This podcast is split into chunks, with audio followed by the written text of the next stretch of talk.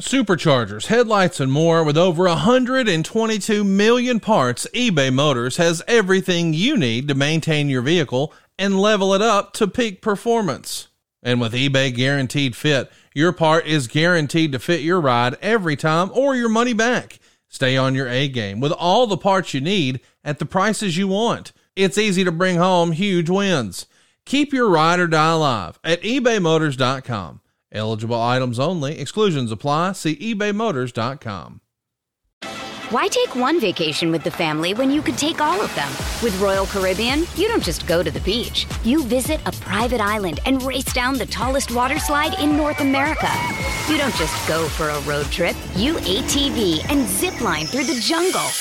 You don't just go somewhere new. You rappel down waterfalls and discover ancient temples. Because this isn't just any vacation, this is all the vacations. Come seek the Royal Caribbean. Ships Registry Bahamas. When you need mealtime inspiration, it's worth shopping Kroger, where you'll find over 30,000 mouthwatering choices that excite your inner foodie. And no matter what tasty choice you make, you'll enjoy our everyday low prices, plus extra ways to save, like digital coupons worth over $600 each week. You can also save up to $1 off per gallon at the pump with fuel points. More savings and more inspiring flavors make shopping Kroger worth it every time. Kroger, fresh for everyone. Fuel restrictions apply.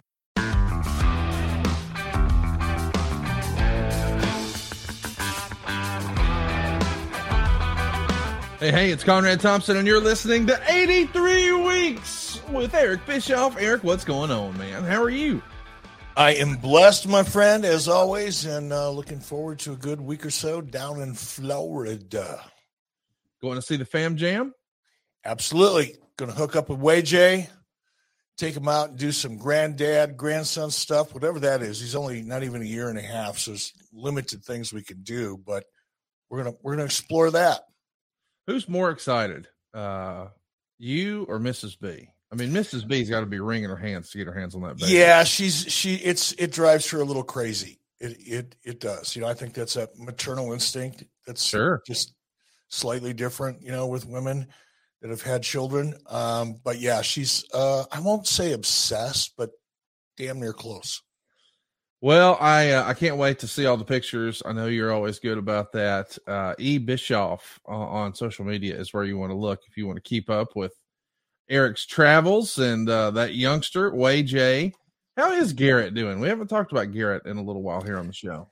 Garrett's doing great. He's he's got a great job. He's doing well at. Um, he's in sales of commercial construction equipment and materials. Materials, not equipment, um, and doing really really well. Um, MJ, my daughter-in-law, she's had her own tanning studio now for about seven or eight years or longer. And I'm really proud of her because she ended up buying the building that she was leasing. Oh wow! Yeah, because you you know tanning business it's a service business and it's hard to you know it's a cash flow business. Meaning it's hard to build equity really in a business like that. It's like martial arts schools or any kind of strip mall business where you're renting as opposed to owning. Uh, you know you're subject to you know rent increases all the time and all kinds of things you have no control over. But she was able to actually buy the building, so now she's a commercial real estate uh, owner, her and Garrett, and uh, running her own business and doing really well. So they're they're they're great. They're just having a blast with with WayJ Waylon, and uh, couldn't I don't think they could be happier. Maybe I don't know, not sure. Don't think so. Well, that's awesome, man. Glad to hear the update there. And of course, we're going to talk about a great topic today. Uh, we're going to talk about the one and only Sherri Martel. But before we do, I wanted to ask you, you know, have you been keeping up with uh, with what's going on in in WWE land lately? I know there was a lot of uh, debate and going back and forth about, hey, man, Sami Zayn is so hot. Should this be the match that Roman Reigns has at WrestleMania? A few weeks ago, Dave Meltzer even said that's the match, but it wasn't in the plans and it's not going to happen. But that's the one that fans want to see. Of course, now we know we're going to see that at Elimination Chamber. And I think whatever sort of doubt there was as to whether or not they could tell a story about Cody Rhodes and Roman Reigns went out the window after what I thought was a fantastic segment last week on Raw between uh, Paul Heyman and Cody Rhodes. Have you had a chance to see that? What are you thinking of the way they're crafting this Cody Roman story and the potential risk of not going with Sami at WrestleMania? I, I was uh, I was in the school of, of thought similar to Dave Meltzer uh, in that man's Sami's the guy because they did such a great story. Right. I mean, it, it's and I think that's why fans were so feeling so strongly about Sami and, and Roman going into WrestleMania.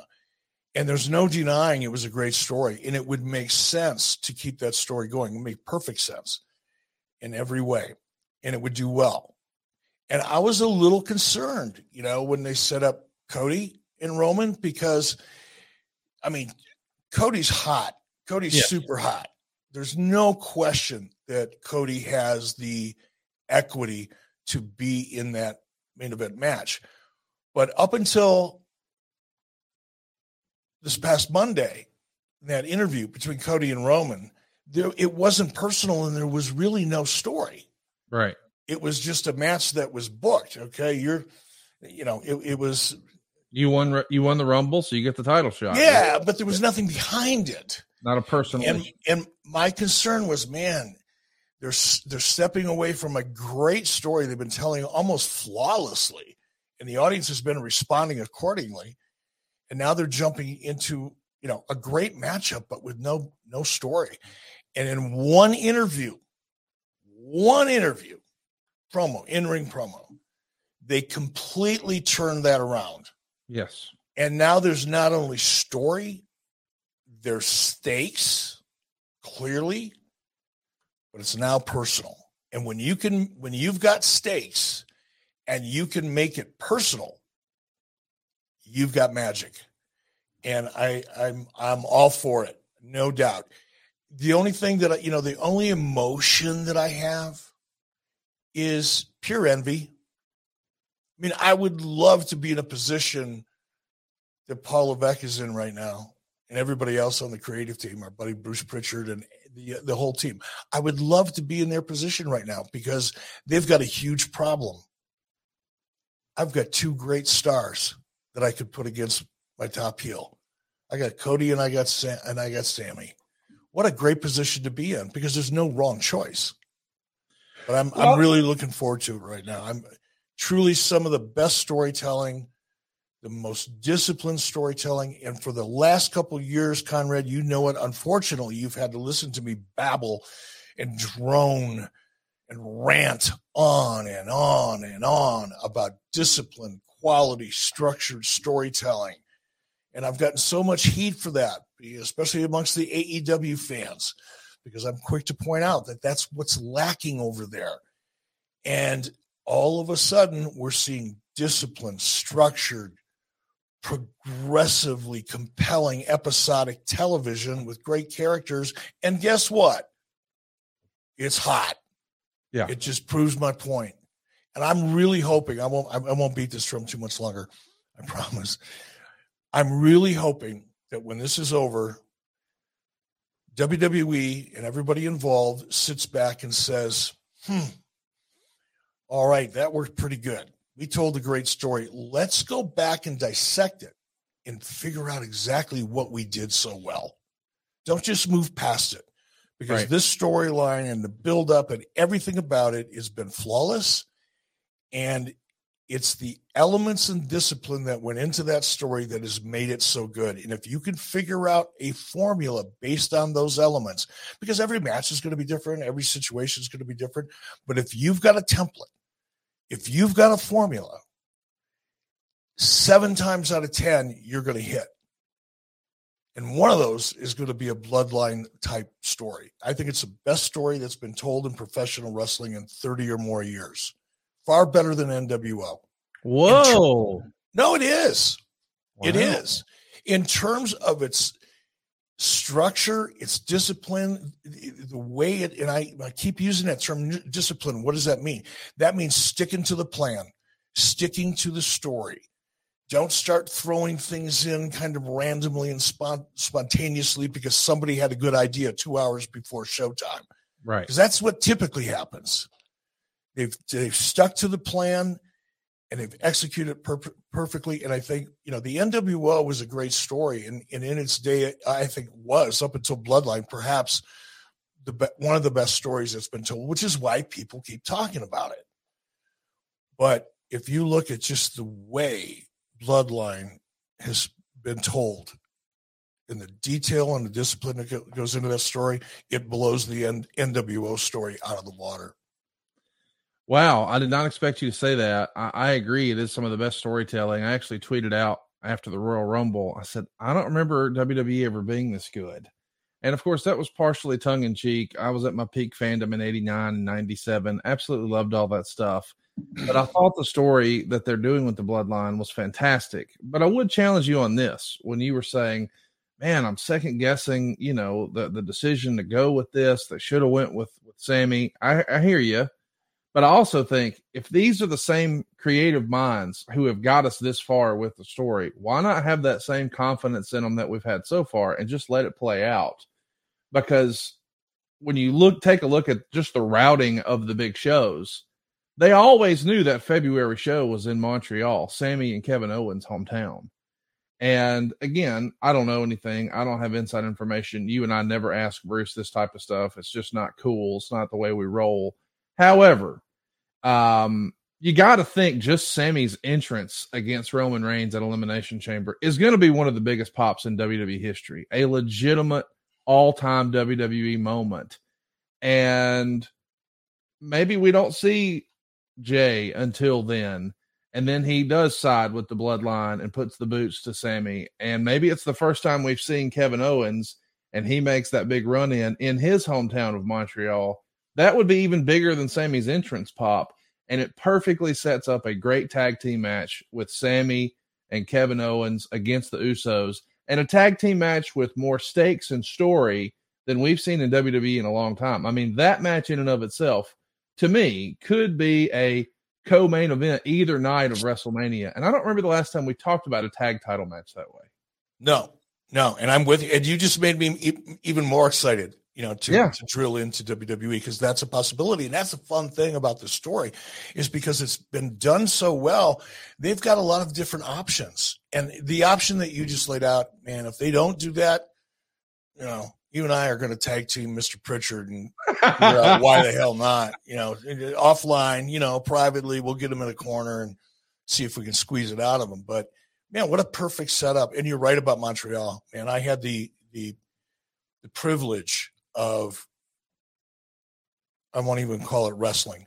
I had a match with Steve Austin uh, when when Austin came back. After I'd been searching for him, and we were co GMs and all that crazy stuff that we built up, and it was fun. It wasn't a great storyline, but it was it was episodic and fun, and that was you know Steve and I we weren't obviously the main event, but we were we were up there because it was Steve, and that crowd in that venue is unlike any experience I've ever had.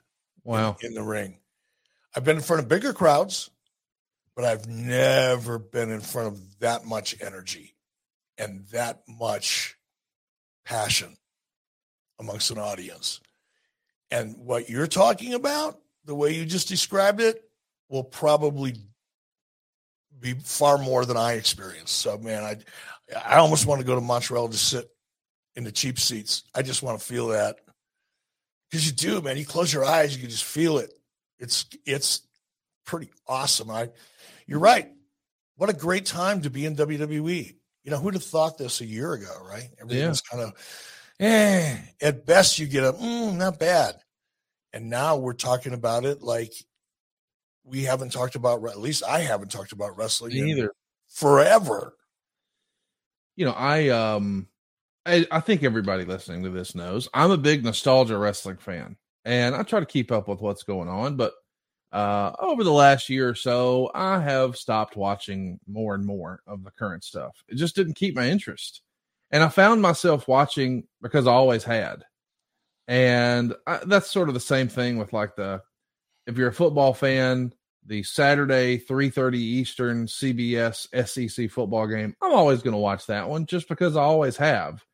But right now, WWE programming has me excited to watch it where it's like I'm not watching because I, I always have and I usually do and it's part of my routine. I'm watching because legitimately, I can't wait to see what they do next. Like, I want to know what's going to happen next. And so the Elimination Chamber would not normally even be a pay per view. I would care to watch live. I, I, would actually avoid it. If you invited me to your house to watch Elimination Chamber, I'd have shit to do that day. Well, and it's the thing is, it's like you know, as you know, Eric, between the, the, the full time podcast gig and the full time mortgage gig, time just with the fam is uh maybe it dra- I'll let the rough end drag a little bit. So a show like Elimination Chamber, which is really a lame duck pay per view between the Royal Rumble and WrestleMania, I kind of imagined I would be like, "Hey, uh, Megan, let's go do you know whatever you want to do. We'll go do some you stuff. Let's do some us time, whatever." But now it's like, uh, hey, sorry, honey, uh, Silva and Cassio are coming over. We're going to watch Elimination Chamber because I want to know what's going to happen, and I think it's making all of us invested in, in a in a bigger way than we normally would. And and I think that goes back to something you and I have talked about a lot and we're going to get a little bit of heat for this, a little bit of hate online for this. But the reality is neither one of us have talked about a five-star match in this entire conversation. I'm sure it's going to be a great match at Elimination Chamber between Sami Zayn and Roman Reigns. But we don't really care about the moves. We're talking about the story. And story over matches is a debate that we hear often. There was even a debate a few weeks ago on social media from a, a, an independent uh, booker, if you will. Uh, and, and he was saying, hey, man, stories are what sell tickets, not the matches. And there was a large contingent of fans who totally disagreed. And I do think that's probably the fundamental difference right now between, admittedly, my friend Tony Khan's AEW and, and WWE. WWE is so heavy on story right now. It's what we're all talking about. And AEW has great matches. I mean, goodness gracious, Thatcher wrestled Danielson last week on a Wednesday night. That's a match I never thought I would see. I was thrilled to see it, but now it's kind of over. And now I'm like, what else? As opposed to, I can't wait to see what they're going to do next. The story with WWE has me hooked. I, I, think, and I got myself sidetracked. You know, when I said there's two things that I'm hoping is going to happen when this is over. Is one is WWE sits down and analyzes their success. You know, it's one thing to sit down and try to analyze a mistake because you're going to learn from that, but you can also learn from your success and really drill into the formula. And I keep saying formula because you once you figure that out, yeah. you can then adapt that formula going forward. And I'm hoping that Tony is looking at the success of what's going on because people are buzzing. People are putting the product over. The audience has been increasing. The, the ticket sales, the pay per views, merch, everything is coming up because that segment of the audience, which is still, in my opinion, the largest segment of the audience, is into great characters and great story. We're seeing disciplined, structured, legitimate story in WWE.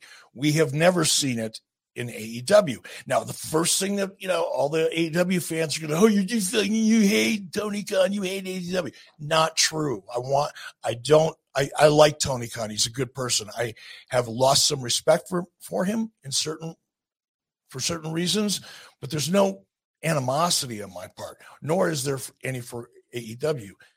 However, the dirt sheet booking approach, which is just great matches, you know, with you know, dream matches with great action, is not going to cut it for the vast majority of the audience. When I say Tony is booking for the internet, I mean he is booking for the internet wrestling community that loves to talk about it online. Well, if your creative instincts are driving you to that destination, you're going to you're going to get there. You're going to have great matches like the one you just described. But no one's going to remember it 2 weeks later because there was no story behind it. If you want to build an audience, you have to do what WWE is doing. Unfortunately for them, because they went for a long time without doing it. Right story there's you haven't heard me putting over story in WWE in a long time. Correct. Until now.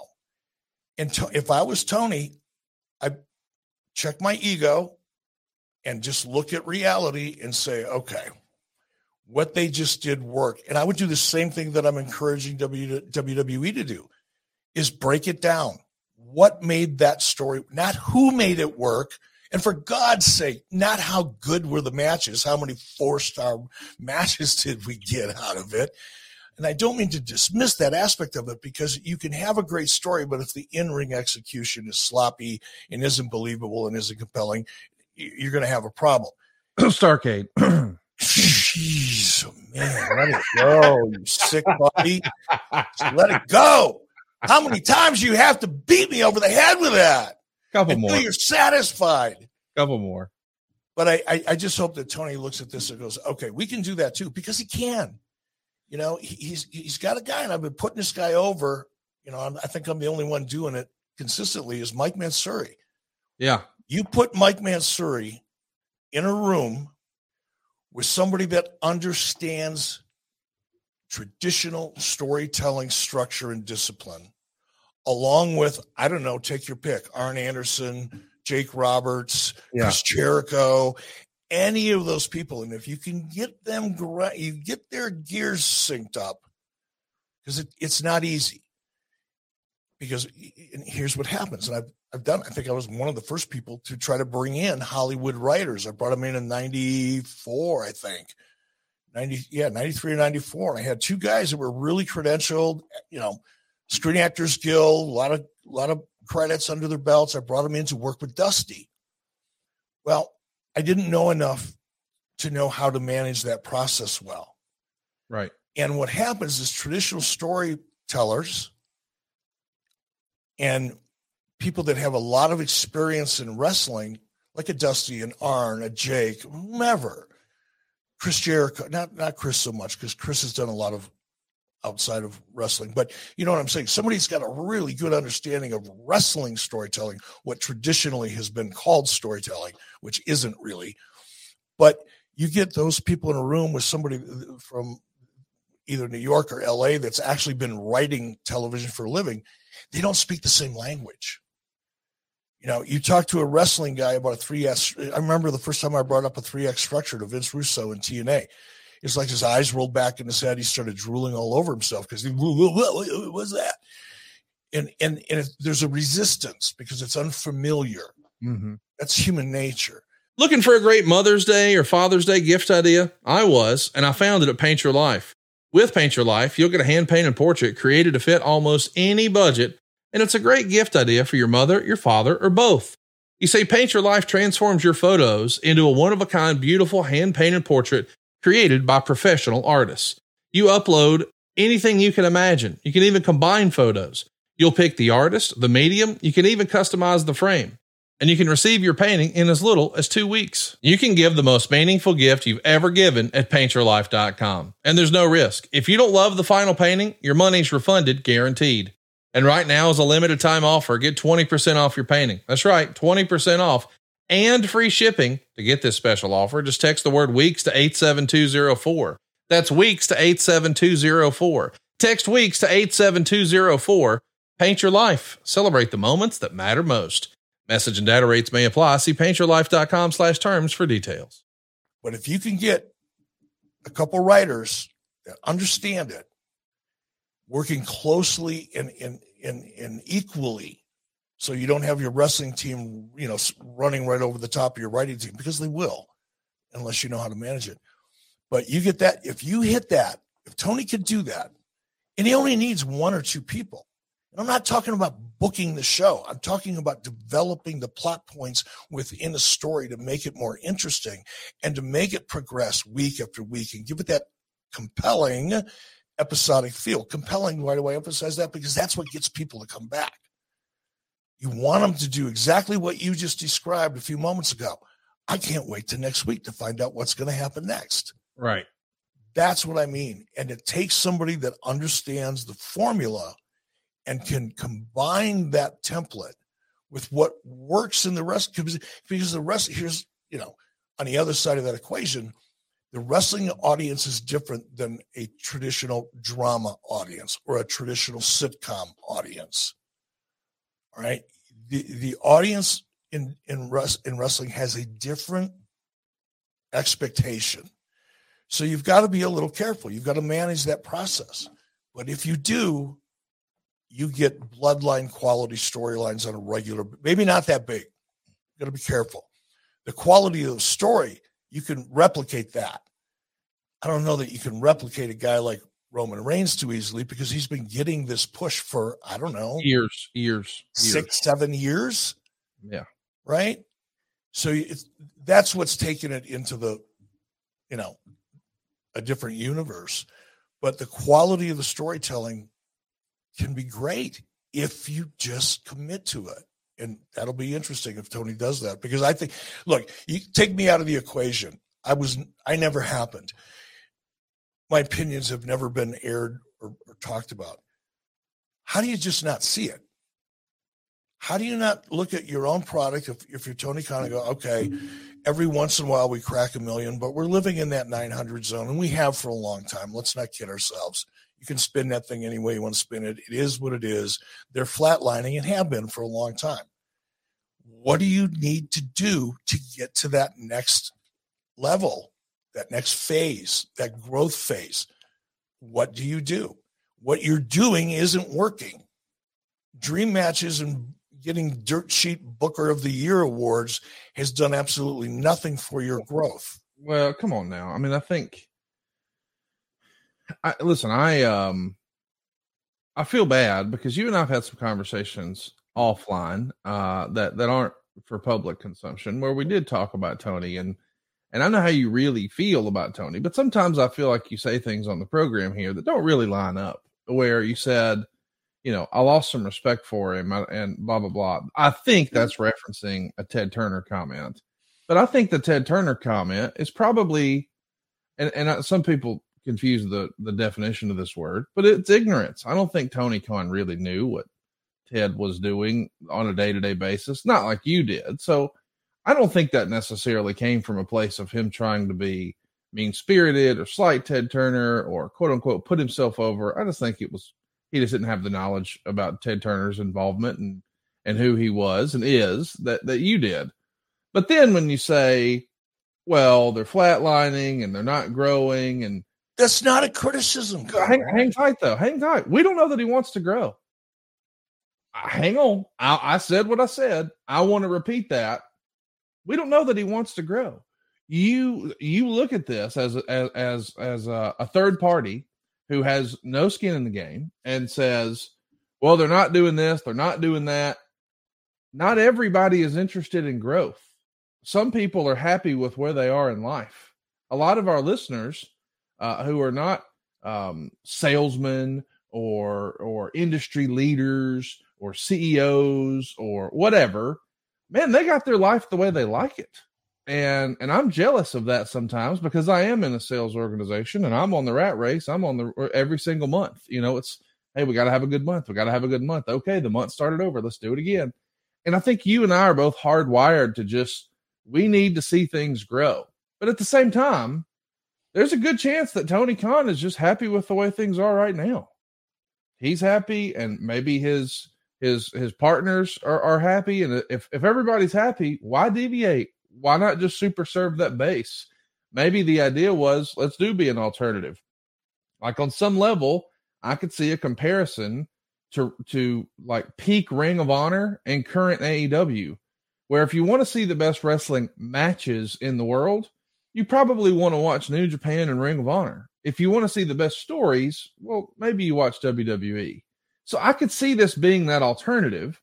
And a friend of mine who's very smart and had a lot of success in business often says you can be less than, better than, or different than. And if if we're honest, I don't know that anybody can beat this bloodline story right now. So maybe being better than isn't an option. So even if you try to compete, maybe you wind up, sad to say, a little bit like TNA a few years ago or several years ago, where it's less than so why not be different than? But perhaps he's not interested in growing. He's happy with the way things are right now. And if that's the case, like you, I'm a little jealous. I can't imagine living that way. I would love it. I I, I see. I wouldn't. I wouldn't. Then what? Then then what? Well, I am the man. guy who drives by my old house and thinks, you know, I was happy there. I, I could have just stayed there and been fine. But then, you know, me and you were just we got to do more. And so I, I get motivated and I get my feet on the ground every day and get out of bed because I want to set a new goal. And and you know me, as soon as I hit that goal, I mean, by the time I accomplish the goal, I've already got two more lined up. And so I'm just in this rat race of life. However, if he's got the television, let's just reset for a minute. If you would have said to us 10 years ago, there's going to be a rival league pop up that's got massive bankroll that's going to start developing video games and, and have solid pay per view numbers that they're going to run quarterly and they're going to have licensing for trading cards and action figures. And oh, by the way, they're going to be live in prime time on TBS and TNT. We all would have said, well, that just sounds too good to be true. That's not realistic. Tony has done it. And for some reason, we have moved the goalpost where now it's like, well, that's not enough. You're not growing. You're not beating WWE. You're not, you're not, you're not. Okay, let me let me let me jump in. You're covering a lot of ground. First of all, me pointing out facts is not being critical. I agree. So when I talk about flatlining, that is a term referencing their growth chart. It's been flat. flat. It, flatlining implies that it's going down. No, like flat, flatlining. Flat no. Well, hang on now. What I mean is flatlining implies death. That's where that term comes from. They're not dying. They're just not. Okay, I'll I'll take that. You're right. You're right. Bet bet their ratings are flat and have been. Or I could I'll be I'll be nicer about it. Their ratings are stable Yes, there you go. Okay. That's another so, word. So, but let me back up just a second. Now, maybe Tony, look, his father's a billionaire, multi billionaire. Yeah. Certainly, Tony would never have to do anything he didn't want to do for the rest of his life and have more money than he can spend. Yeah. Okay. So he's already at that point where he's he's good financially. But you step into now he's in the television business. I don't think I've ever met anybody remotely associated with management in the television industry that wasn't focused, obsessed with growth. Because if you're not growing, you're dying. It's a matter of when do they pull the plug? Is you have to survive in the environment that you're in. Now, if somebody were to say to me, I don't know, David Zaslav, the guy who's really, you know, calls all the shots at Warner Discovery, he is happier than hell with AEW just the way it is, okay. I then you're right. And now I'm really jealous of Tony because he doesn't really have to do much more than he's doing, which quite honestly, from a creative perspective, isn't that hard. It's booking matches. Yeah. Sitting down with your talent and they come up with their own little promos and their store what, you know, their audience thinks is a story. And it's fun. Eh, Zaslav's happy. You, you've got a lifelong agreement if you want it at TBS or Turner, great. I just don't think that's reality. I think there is a, there is pressure. Now maybe Tony doesn't care if he is at some point in the future at risk of of losing his partnership, but I can assure you, not just from personal experience, but just from paying attention to things a little bit, man, with the turnover in the television industry, a top management, companies being merged, bought, sold, all the things that's been going on for quite a while, if you're not growing, you're dying. That's just my opinion. And maybe Tony doesn't care. Mm-hmm. And if he doesn't, then great. By the way, yeah. he was the one that was making all the comparisons to WWE and taking shots at WWE. Talent still does it on a regular basis. So if if you're not interested in really competing, quit talking about yourself as a competitor to WWE and focus on your own mm-hmm. stuff. If you're not competing, if you are competing, then go the other direction. Fight like hell. Get in the mud. Go for the eyes. Well, well hang on now. You, you know, listen, you, you watch enough political TV to know that he's just trying to quote unquote motivate his base. So he's going to get up there and say things that are going to really fire up and rile up his fans. And yeah, it's us versus them, and we love this. And that underdog mentality is is something that's easy to get behind. So I understand why he does it on occasion. Uh, he's trying to motivate that fan base, but I do think that on some level, you know, Tony's Tony's hard wiring is different from a lot of folks. Like Vince McMahon is interested in making as much money as he can. Um, I don't know that that's a concern that Tony has to be bothered with now or ever. And I'm not saying that the company's not profitable. I don't know the financials. I don't think anybody knows the financials. But your your and I uh, uh, thinking is always based on how do we do more? How do we make more? How do we grow? How do we get better? And I think his mentality could just be, hey man, we want to run a good show, take care of our wrestlers, have a lot of fun, and make our partners happy. And, he's already then he's already as successful as he's ever going to be. I yeah, just, realistically, do you, eh, do you think there's an alternate universe where AEW can beat WWE? Because I don't think that exists. There's no scenario where that. Oh no no no no! I, I was one of the first ones to say long long before they aired their first show. No one will ever outperform. WWE again. No one will ever do it. Yes. No matter it, it, Tony's dad could throw a billion dollars at Tony and say, "Go try to be better," and he can't be. Not in this lifetime. WWE's had like a forty-year head start. Well, hang tight now. We're talking about two different things. I know we're going to get eaten up alive based on what you just said, but the reality of what you just said is, from a business standpoint, from a P and L standpoint, they can't beat them. They can't. Never. Now, creatively, could you like that product more? Sure. Some a people like BMWs, other people like Mercedes, and Mercedes people will never like BMW and vice versa. I get that, but there's no arguing who sells the most cars. I mean, that's just that's out there. WWE is going to sell the most tickets. They're going to generate the most revenue. They're going to get the most ratings. They're going to court the most attention globally, et cetera, et cetera it's too big of a head start. I mean, it would be like thinking the XFL could someday compete with the NFL. We're saying the same thing. We we both agree. But creatively, you could say, man, the XFL is more fun to watch. Okay, knock yourself out. But business wise, they're not the same. And I think they're there. I think that's exactly where AEW is. I think they've got 100%, maybe 90%. Maybe there's a little room but they've probably got 100% of the audience whose tastes are for four and five star matches with not, not without story. Yeah. And, and, that's fine. I agree. I mean, it's like some people like watching bare knuckle fighting as opposed to, you know, MMA or professional boxing for whatever reason. If that's your if that's your jam, cool. You you are a part of a segment of the audience that likes that stuff. That's why it exists.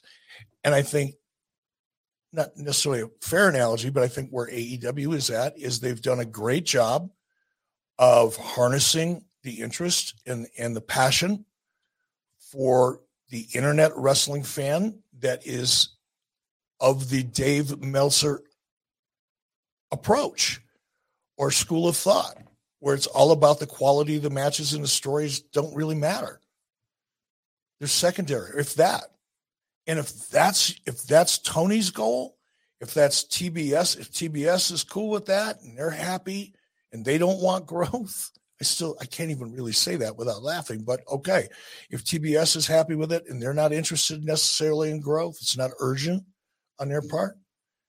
Tony doesn't need to worry about the money. It's money's an afterthought for Tony at this point. God bless him, man. And I'll I'll I'll I'll refrain from ever commenting on it again in that respect. But I just don't believe that it's true. I don't believe Tony Khan. He's put himself out there. He's made a huge commitment. He's invested a lot of his money. He, he's passionate about it. He loves it. I can't believe that somebody is smart, and I know Tony is smart. He's way smarter than I am. Yeah, he's super. I'm, I'm sure he is.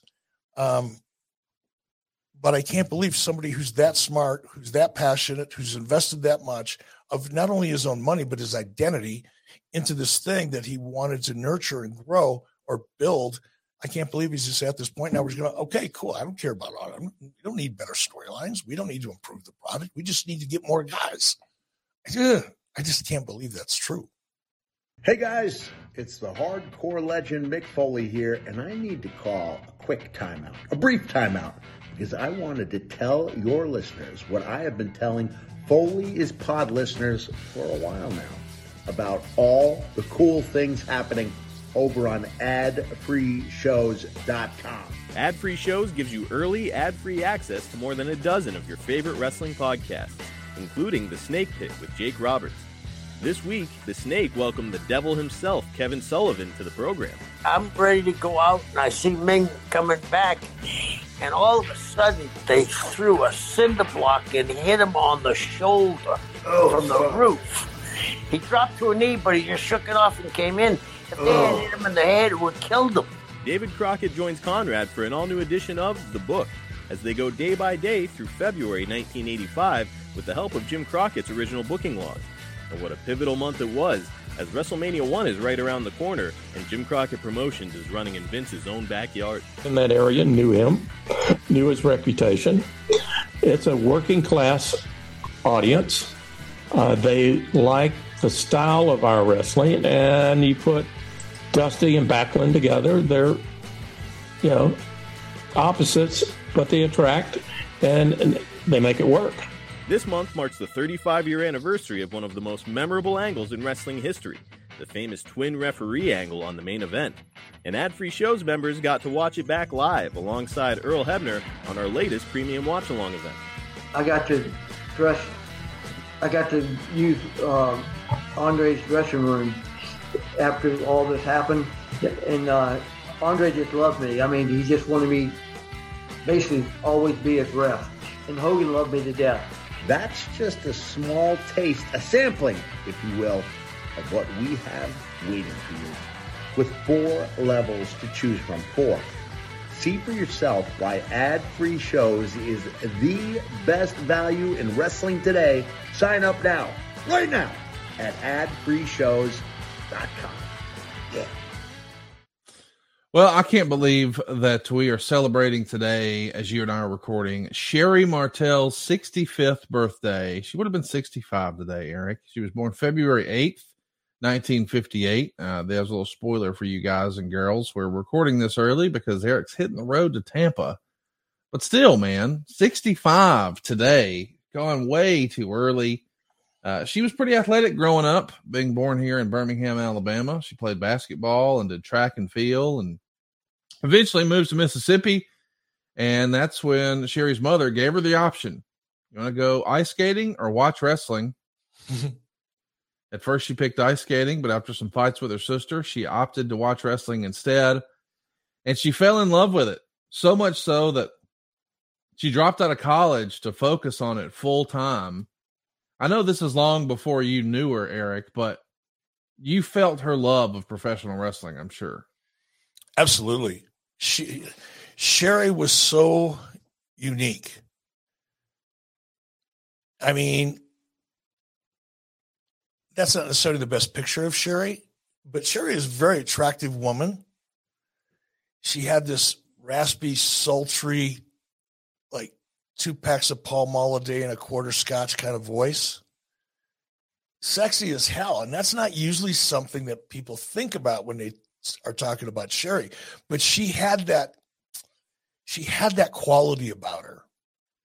She had a raw sensuality about her. Wow. But it was packaged in this badass, fear nothing character. And that's, I think, what made her so unique. And she didn't, you know, she, she never, at least as far as I remember, she never tried to, you know, exploit herself in the, in the sensuality category. She didn't flaunt. She didn't dress provocatively. Now, unless it was part of an angle and she was trying to distract somebody or something like that. But her her gig was she looked good and she could kick your ass. Right. And she and when she cut a promo, she made you believe. And that was all out of her passion and her love for what she did. Why take one vacation with the family when you could take all of them? With Royal Caribbean, you don't just go to the beach. You visit a private island and race down the tallest water slide in North America. You don't just go for a road trip. You ATV and zip line through the jungle. You don't just go somewhere new. You rappel down waterfalls and discover ancient temples. Because this isn't just any vacation. This is all the vacations. Come seek the Royal Caribbean. Ships Registry Bahamas. Another day is here, and you're ready for it. What to wear? Check. Breakfast, lunch, and dinner? Check. Planning for what's next and how to save for it? That's where Bank of America can help. For your financial to dos, Bank of America has experts ready to help get you closer to your goals.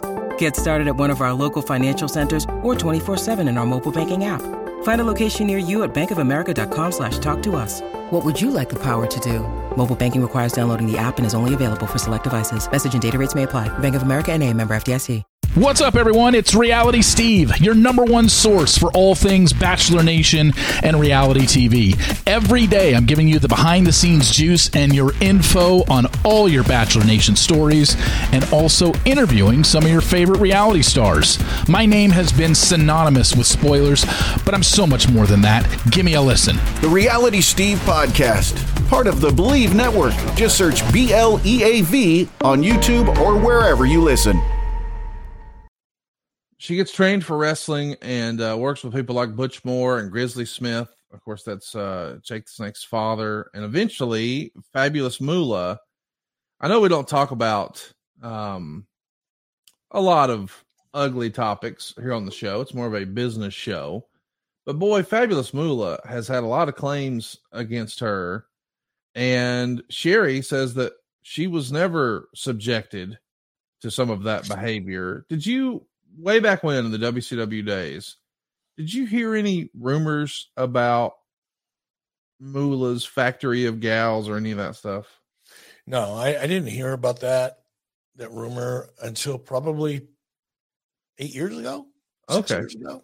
Yeah, I know. Look, I just don't unless I have firsthand knowledge or experience in something. I don't invest a lot of time and thought into rumors and story. I mean, I'm not suggesting they weren't true or they were true. I don't know. And because I don't know, I never really, even when I found out about it, it just kind of went in one ear and out the other. Moolah winds up sending Sherri to All Japan to get some more experience, and uh, she returns to uh, work in Memphis, where she was working as a manager for the very first time. And we have spent a little bit of time, but maybe not enough, talking about what I like to call a utility player. A guy like Bobby the Brain Heenan could work matches, he could be a manager, he could be a commentator, he could do it all. Sherri was kind of cut from the same cloth, right? She could do it all.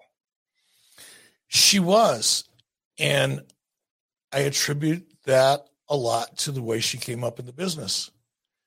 You know, she had to be good. She, you had to be a master of all trades to survive back then. You know, the, the more you could do, the more likely it is you're going to get booked. Right. You know, if you can get in the ring and have a match and or you can manage somebody on the same card, damn, promoters getting two for the price of one, right? Right. So you you'll you'll get booked more often. That was the nature, I think, of the way she came up and the way she was trained. We uh, we know she's going to find her way to the AWA from 85 to 87. Eric, you were living up in Minnesota before you started working for the AWA. Uh, how big of a presence was women's wrestling in the AWA? Did it get much visibility on TV, as best you can recall? You know, Verne used to bring in Wendi Richter uh, was one name that I do remember, but he would bring before he, you know, hired Medusa, um, Deborah Miceli.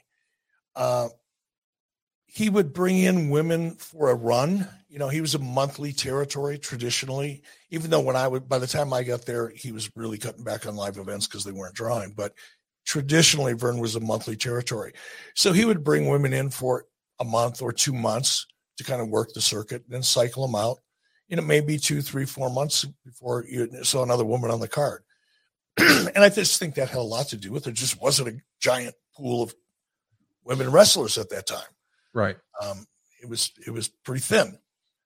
But when he, I remember, you know, before, I didn't start working for Vernon until 1987, late uh, August, I think, of 87. So yeah, she was there for a couple of years when I was just I was a fan. Mrs. B and I were watching wrestling on a little black and white TV on a TV tray in a little house that looked right out of house on the prairie in north central Minnesota. The only heat we had was a wood burning fire fire uh, stove in the basement. And we'd sit and watch All Star AWA All Star Wrestling, and there was Sherri Martel. So I think I, I remember seeing her with Curt Hennig. I think she managed Curt, perhaps. She was involved in story. She was great. I loved her. And when I, I got to work there, I think she was just on her way out.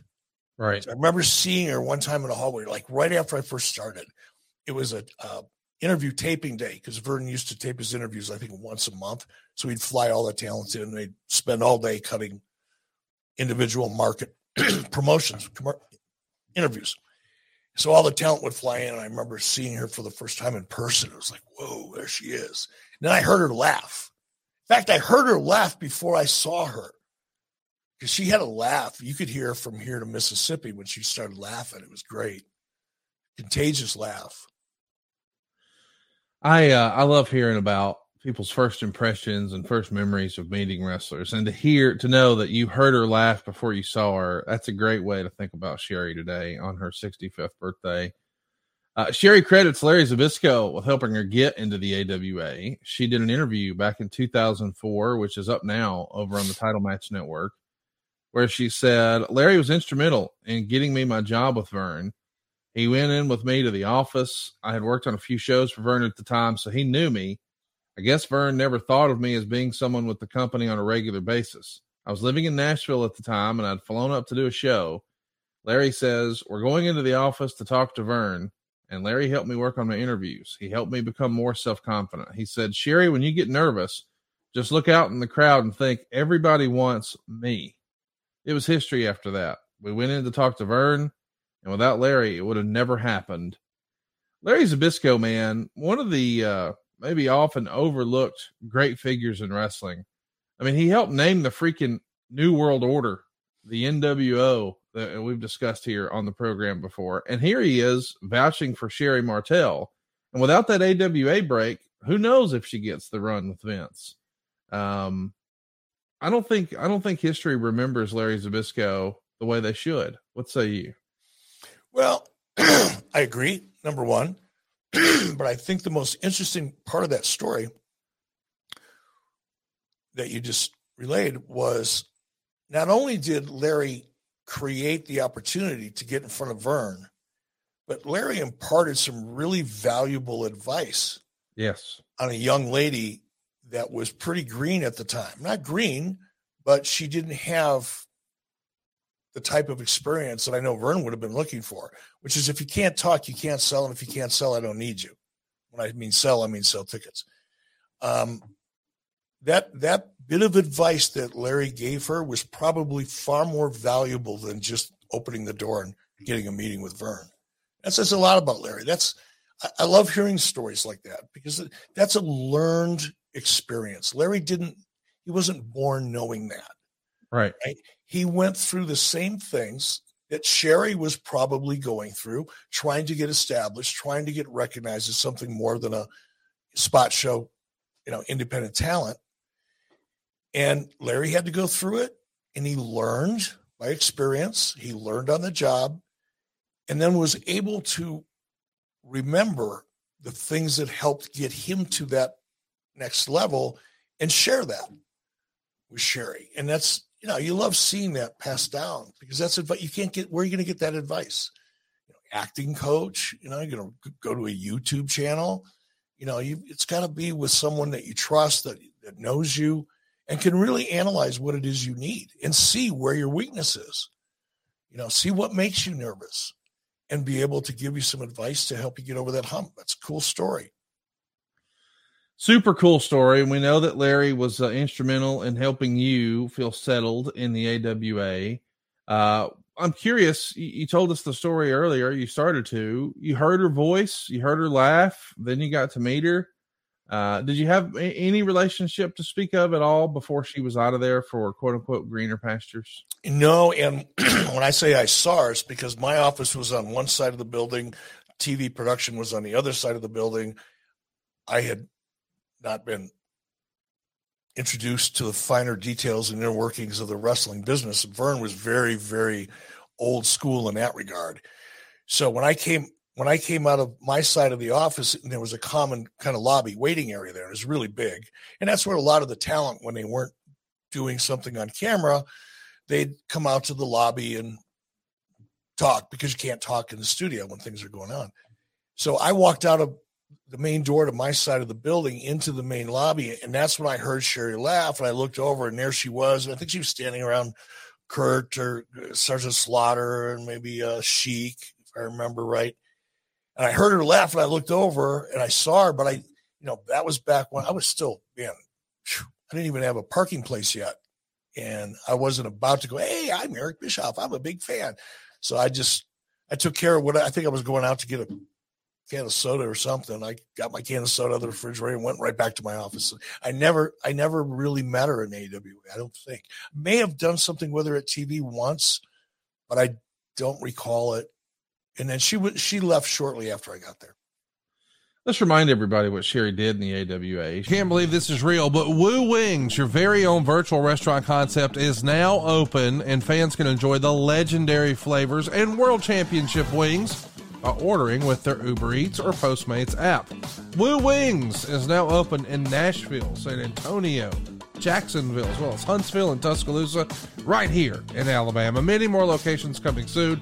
As a virtual restaurant, Woo Wings is looking to partner with existing restaurants in major metro areas.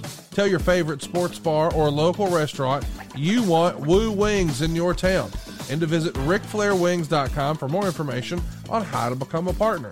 But if you're in Nashville, San Antonio, Jacksonville, Huntsville, or Tuscaloosa, hop on your Uber Eats or Postmates app and look for Woo Wings and try the only chicken wings worthy hearing the name of the 16 time world heavyweight champion, Woo Wings.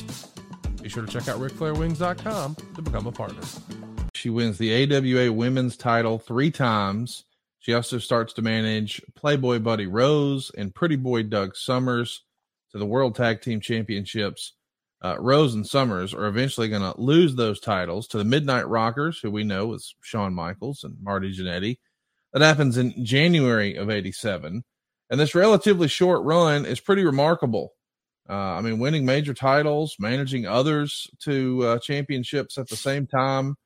I mean, this is uh, trailblazing in a lot of ways for a woman in wrestling in this era, no? It was. Now, again, you know, you had Wendi Richter, you had other, a, a lot of other, excuse me, very successful women throughout the history of wrestling, right? But I, I think perhaps Sherri may have been the first that could do it all. She could manage, she could wrestle. Um, we ha- I have a cough button. I'm sorry. I just saw that on my chat. I have a cough button. I just have to, I didn't have to use it. I'm sorry. I, I apologize to the audience. Um, Sherri might have been one of the first that was so adept at managing or wrestling, or as you put, announcing. Although I don't think she did any in the AWA, but uh, yeah, she was a groundbreaker in that respect for sure. I mean, don't get me wrong. Wendi Richter and, and other great women wrestlers uh, certainly did their thing in the ring, but the idea of hey, I can also manage the tag team champions is going to be something that gets the attention of Vince McMahon. She's going to spend the next six years in the WWF. She's going to be working with Moolah for the women's title. Eventually, she wins it. That's an early version of the WWF women's title in Houston. And that's when she becomes sensational Sherri. And uh, it's crazy to think, you know, most of us grew up uh, listening to this podcast, at least, most of us grew up at thinking of Sherri as like a manager for the Macho King or Ted DiBiase or Harlem Heat. But to know that, man, she was also a champion herself before that, it's uh it's a trajectory that you don't see often happen with with personalities in wrestling where they were a champion wrestler and then they became a fantastic manager of champions.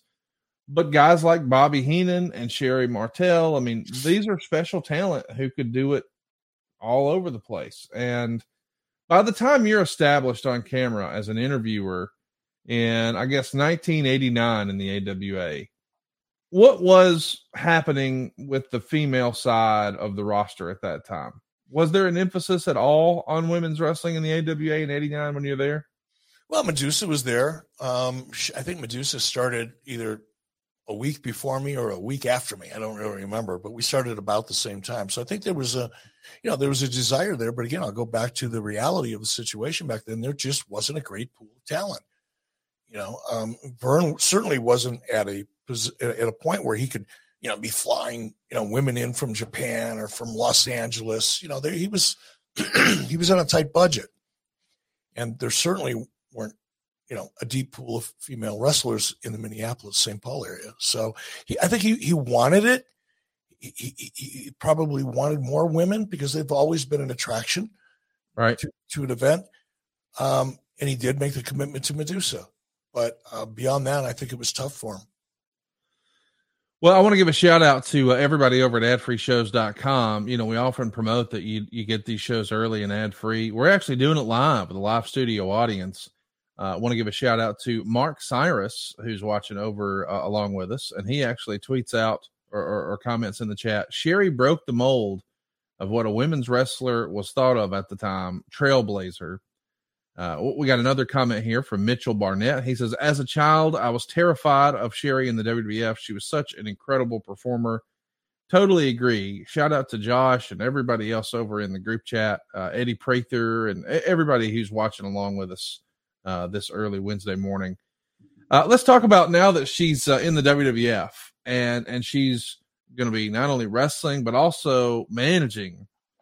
She's going to do something that was again pretty groundbreaking at the time. She dresses up as Honky Tonk Man's girlfriend, Peggy Sue. so before we ever really acknowledge that this is Sherri Martel, the former in ring wrestling champion, she's going to be in full quote unquote gimmick costume with the big glasses and the blonde wig, dancing around as Peggy Sue, and then eventually starts managing the Macho Man Randy Savage. And of course, that happens after the mega powers explode and Miss Elizabeth is out of the picture. Once Savage becomes the Macho King, Sherri logically changes her name to Sensational Queen Sherri and manages him through the 91 WrestleMania. She plays a, an instrumental role in two major feuds during the time. Uh, the first is managing Savage and Zeus as they take on Hogan and Beefcake with Savage's former manager, Miss Elizabeth. And then she even teams up with Savage to wrestle Dusty Rhodes and Sapphire at WrestleMania 6. I, you know, when you take a look at her career, it just feels like she's the ultimate utility player. I mean, in a mixed tag at a WrestleMania, or don't even refer to me by my name and I'll get in a costume and I'll be Honky Tonk Man's girlfriend. It's phenomenal stuff, man. She had a run that rivals almost any ladies in the WWE, especially in that era, no? Absolutely. And I think if if I had to come up with one word that best defines Sherri, it would be fearless. Mm-hmm. And I think clearly, you know, what she was able to do in the ring, because she was very physical. She was not afraid of doing anything in the ring with anybody that I can remember. You know, obviously wasn't in WWE when she was there, but and, and I didn't work with her in AWA as we've just talked about. But when I worked with her in WCW, you know, if someone else were to throw out an idea to her and it involved physicality, she'd say, "Yeah, but what if we do this and this and this as well?" She, I mean, she was not afraid to get physical with anybody in any situation, but she was also not afraid to go out and just be a character. And doesn't that sound easy? It sounds yeah. so easy. Yeah, come on, just put on this blonde wig and throw on these clothes and just be Peggy Sue. It sounds easy. But if you're a talent and you're you, you and and you don't have a hundred you're not secure in yourself and there's a little bit of fear or nervousness about going out and performing in a certain character you're gonna you're not gonna be any good at it. Sherri could care less. She had no fear of, of doing anything whether it was physical or as a performer non-physical. And i think that the fact that she was so fearless is what served her so well and made her so versatile. And as you pointed out, she was capable capable of being not just a utility player, but a very, very val- she was like a designated hitter. Yeah, in that respect, she was not just a utility player; she was an extremely valuable utility player because of the fact that she was just flat out fear fearless. Talk to me about her promo ability. You know, we um we these days oftentimes see a lot of quote unquote scripted promos. In this era, that was not really the case. Maybe bullet points at best. But it's not often that we would see promos from women that were like this. But she was willing, as you said, to be fearless. So she would, especially when she was sensational Queen Sherri, start doing her makeup in a very unique way. I don't know another way to say it. But she would get a little more creative lots of glitter, lots of color, lots of freehand drawing. Uh, it was a different look, and the promo style. I, I don't even know how would you describe the way she did promos. I don't know. It's hard to describe the style of her promo. You know, she, she was just so good at it. She could tell a story in a promo. She could take you on a journey in her promo. You paid attention to everything she said when she was doing her promos. And that takes a lot of talent. Quite honestly, she was far better at it than the people she managed, other than Larry. Um, I don't know if she actually managed Curt or if they just hung out a lot together because I just remember seeing them together as often as I did. But um, of the people she managed while I was watching her before I came to AWA and what I, you know, what I saw, she was better, you know, way better than Pretty Boy Doug Summers and whoever the other guy was. Um, no offense to them, but she was so strong and believable. And I, I keep harping on her voice, but a voice is everything. When you're Yes. when you're as identifiable by your voice as you are by your face, you got a voice. Your voice is as much a part of your brand as anything else you do. Hulk Hogan's the same way. You know, you hear that voice, you know exactly who that is. Yes. Stone Cold, Ric Flair, obviously the Macho Man. You know, when you've got a, a, a voice that is so distinct that it separates you from everybody else, male or female, you got a gift. And that's what Sherri had. And that's probably why Verne used her as much as he did, and why Vince probably saw as much as he did in her, because her promos were gold. and she became a brilliant foil for characters like Miss Elizabeth and Sapphire. And no disrespect to either one of those, I'm sure, very kind ladies, but their personalities were not over the top. So Sherri more than made up for that in both instances. And I think that is a, the ultimate compliment to her uh, because those feuds became memorable, not necessarily because because of what Sapphire did or what Miss Elizabeth did, but because of what Sherri did and how those characters reacted to it. She was the uh, the straw that stirs the drink, and she's calling now from beyond the grave. No, Uh, Sonny Onoo. well, let, us let's let's let's talk to Sonny and see what he thought of Sherri. Seriously, talk to me about um how she sort of more than made up. She more than more than carried uh, her load of the water. I mean, w- when you're talking about Miss Elizabeth, who is universally loved and respected, when you go back and you take a look at what she actually did, it was she had to have that antagonist, right? Somebody had to bully her and then her overcome, and Sherri brought it. Yeah, Sherri was a great heel. She was a bully. She could be a bully as a character and a believable one. And you look at the contrast of those two characters, you know, Miss Elizabeth, who's this shy, demure, Yes. naive, almost fragile, you know, beautiful, but almost fragile type character. And then you got somebody like Sherri with that look and that voice and that confidence and that fearless aggression. Phew, perfect. Perfect contrasting characters. You felt you felt sympathy for Miss Elizabeth. If if Sherri Martel was at ringside, you'd start she'd start to get sympathy um, from the audience. Uh, Elizabeth would. No, it's a it's a perfect contrasting characters. And here's another example, and, and Eddie Prather is the one that brought it up. Sherri was, you know, going back to what she did so well. You know, we look at you know Booker T now, and he can cut a hell of a promo now, right? Yeah. Yeah, he was okay. He wasn't horrible when he first got to WCW, but he wasn't the Booker T we know now That's fair. any stretch. Sherri, you asked me once, you know, why was Sherri with Harlem Heat? Here's a perfect example. Sherri could deliver a promo better than either Booker or Stevie at that time. All due respect to Booker now, and I think he would probably agree. Um, he's got a very healthy, intact ego. Um, but she, that's that was Sherri, man. It goes back to being that super valuable utility player. I'll tell you what else is super valuable the beard hedger from Manscaped. Eric, I just got mine. I am so excited to check it out. We've often talked about Manscaped here on the program in that uh, Well, they take care of all your below the belt grooming, but now they're going to help you shape your signature beard look. You can finally use Manscaped products to make your drapes match your carpet by going to manscaped.com and using the promo code 83 weeks. That'll get you 20% off and free shipping. Time to tame that mane, boys and girls. Nobody likes a weird beard. So say goodbye to all your stubble trouble with the new Pro Beard Kit from Manscaped. It all starts with the Beard Hedger and this thing is amazing. What's so amazing about it is every other beard trimmer I've ever had had like a whole box of gimmicks that just took up a whole drawer in my bathroom. All those different size guards, not here.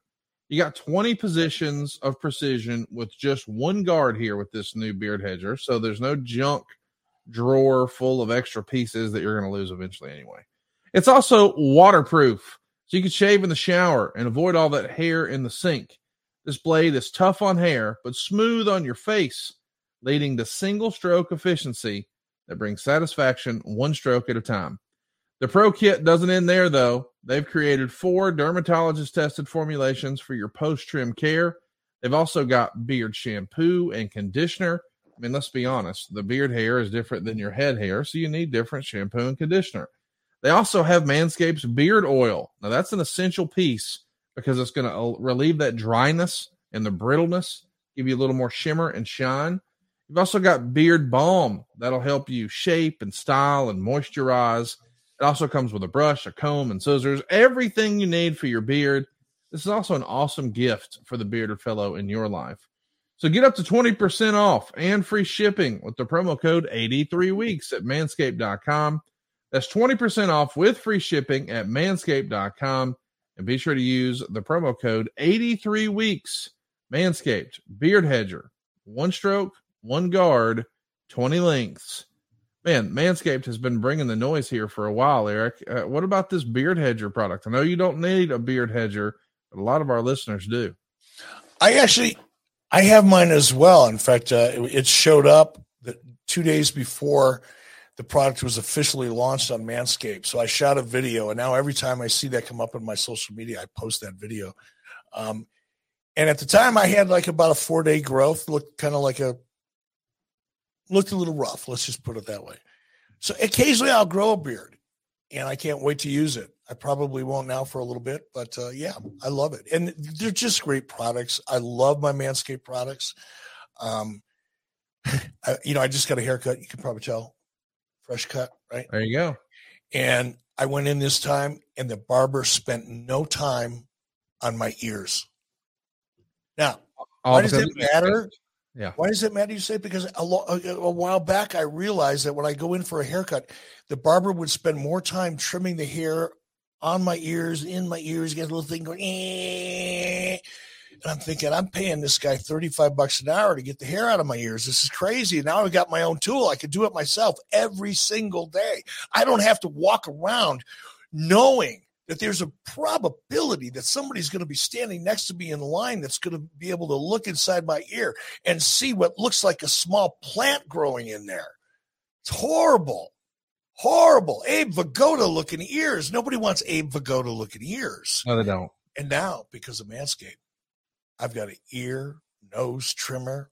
I can keep it all just tight. And when I do grow a beard, I can grow that beard trimmer. So go to Manscaped, whether you have a beard or not, because they've got a ton of great products that'll get you over with your significant other, if you know what I mean, and just make you feel fresh and clean. It's a great, great variety of cool stuff. 20% off plus free shipping at manscaped.com. Let's jump back into some Sherri talk here. Her last order of business on TV in the WWF is managing Ted DiBiase and Shawn Michaels at different points from late 91 to early 93. Uh, she even played a major part in the storyline about the Rockers breakup. Uh, from May to July of 93, she uh, returns to the ring in a series of matches against the newly arrived Luna Vachon. This only happens at house shows.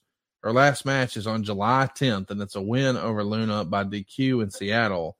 And she said in 2004 that she left the WWF because the touring schedule made it impossible to hold a relationship. It's worth mentioning by this point, she'd been married three different times. Uh, she also confessed that drugs played a role. Quote, my mind was so focused on wrestling that everything else came second. Everything. That was including my ex, my family, everyone. I also got busted smoking marijuana and wouldn't quit. Drugs cost me a great job and personal friendships. At the time, I couldn't see how destructive I was. I thought drugs had made me perform better. I was stubborn. I didn't give a damn what anyone else said, even Vince McMahon. If I cared about things as much as I thought I did, I wouldn't have done those things. And man, that's whew, that's a lot to take in to read Sherri's words here from 2004, especially knowing how ultimately she lost her life. Uh, chat me up. What do you um how do you reconcile what we just laid out there? I agree with you, man. It, it is a little rough hearing that, especially because we know what what happens in her future at that point. But look, I, I think so many people that get caught up, first of all, in the wrestling industry, especially at that time, was the wild, wild west in many respects.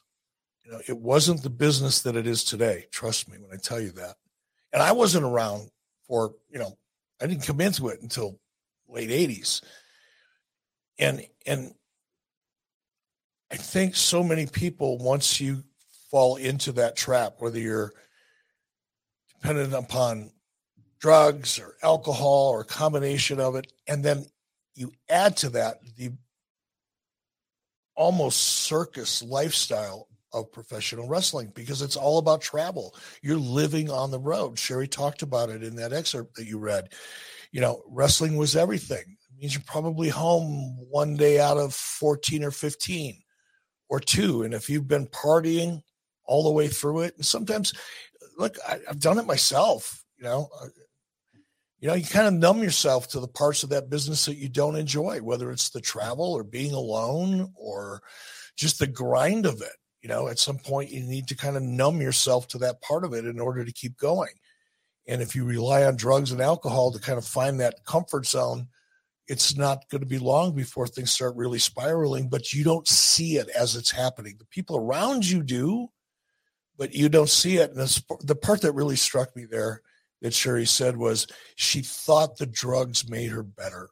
Yeah. And i've heard that so many times from people that i was close to you know got to take care of a little business before the bell rings. You know, it's just, and it really, it, it just numbs you so you don't feel as much. And you think because you don't feel as much, the audience maybe isn't seeing through you or that you're performing better than you really are because of the state of mind you're in. I've heard that so many times. And why do I say all this? Because it's easy for me to see how it happens. Right. Having sampled it, I didn't live it. I wasn't a wrestler, so I didn't live a, a wrestler's life on the road. But I saw enough of it and lived enough of it and seen what what I saw what people like Sherri went through that I understand how it happens. It's just unfortunate that she didn't catch herself sooner and and be able to control it because that's the other hard part of it, man. Once you let that stuff take over your life, it's not easy to give up drinking. It's not easy to give up drugs. It's probably the biggest challenge that most people will face in their lifetime in many respects. Um, and it's unfortunate that she didn't see the light at the end of the tunnel in a, in a, more permanent way. You know, when you, you you sort of said you had heard people say that that drugs made them feel like they were a better performer. Do you think that was from an anxiety standpoint, like they were just in their head and they were nervous and it, it, sort of calmed them down. I mean, we've heard a lot of people who would say that alcohol maybe made them a more social person. It reduced their inhibitions. Is that it? Or is it more of a thought of, because I've heard other people who would say, boy, uh, when I really want to have a creative thinking session, I need blah, blah, blah. Is it the creativity or anxiety? I, I, guess it's different for everybody, right? Depends on what your issues are. What are you bringing to the ring? I, I think for a lot of people, it just because you get that lift, you know, depending what you're doing. You know, I'm not here to promote stuff, but you know, there are things that you can take and do. Some of them pharmaceutical, some of them not. That just enhances that state of euphoria and well-being, and that's probably why people think they're actually better than they are. If you're a stand-up comic and you rely on whatever it is to to to get you out on stage and maybe you think you're your best, maybe the audience isn't convinced of that, but you are. Um, I think the same is true with music. Why do, why is it that so many performers, professional wrestlers, musicians, actors, actresses, why is it so many of them go down because of drugs and alcohol? It's the lifestyle, being on the road, and it's that feeling that you need that crutch, whatever that is, either to calm you down.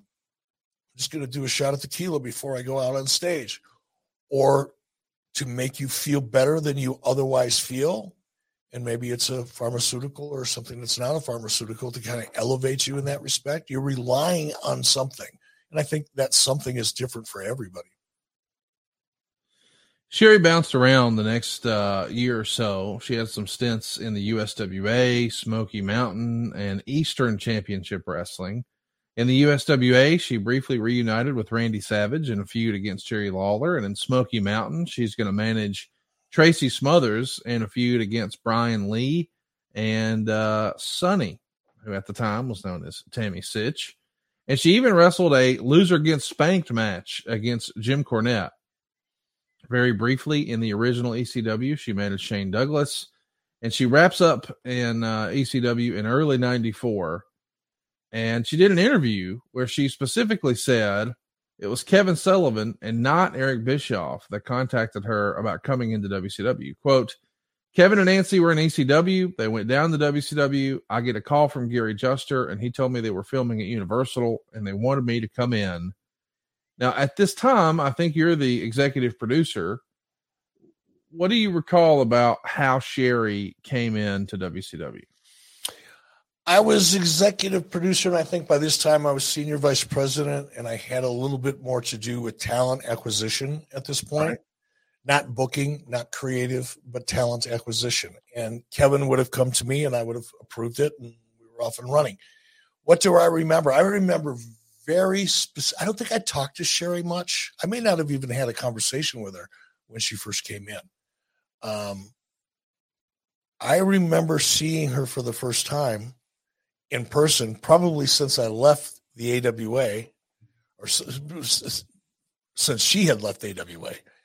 Um, when I saw her in person, we were filming at the Disney MGM studios we were going to be there for five or six or seven days, shooting three or four shows a day was our schedule. And that was the first time Sherri came in was for a worldwide taping. and she walked in, Missy Hyatt was the was the lead female on the roster at that point, right? And Missy was doing a lot of things. She was doing stand-ups and hosting different events and news centers and whatever. So she was doing a lot. But when she when Sherri walked in, Missy pitched a fit. Really? Oh my God. It was so embarrassing. I, th- I think I might have let her go. That may have been why I let Missy go. In fact, I'm pretty sure it was. And I, I was shocked. It's like, whoa, what's your issue here? I mean, it was bizarre. But they, yeah, Sherri, Sherri made a big impression on Missy Hyatt for sure. I enjoy, you know, for me, I was a fan. I I went back to watching her, you know, when I watched her in AWA. I didn't watch her a lot in WWE because I wasn't watching a lot of WWE that at that point. But I do, you know, I flash back to AWA and I loved her as a character then, and I was excited to have her on the team. So the whole Missy Hyatt thing, uh, she was just territorial, you think? I guess it made no sense to me. I can't even assign any logic to it because it wasn't like Sherri was there to take her job. It, you know, she was there to, you know, add value, not replace someone. Um, I don't know. I, I can't. I can't imagine what was going through Missy's. I, I think Missy just didn't like the idea that there was going to be another woman there that's going to get some attention. I guess. I don't know. Weird. What's What's your relationship like with Missy in 2023? I don't have one. I mean, I I don't have anything against her. You know, I, I there's no animosity, but I haven't seen her in person since WCW. I, I don't talk to her on the phone or, right. you know, communicate with her on social media or anything. I like Missy. We should uh we should get her on the show one day. Um, sure, I, I've got no problem. No problem doing that. What What do you think about um Gary Juster being the guy to to make the call here? Would that have been normal? I mean, that would have been a normal course. No, that's weird.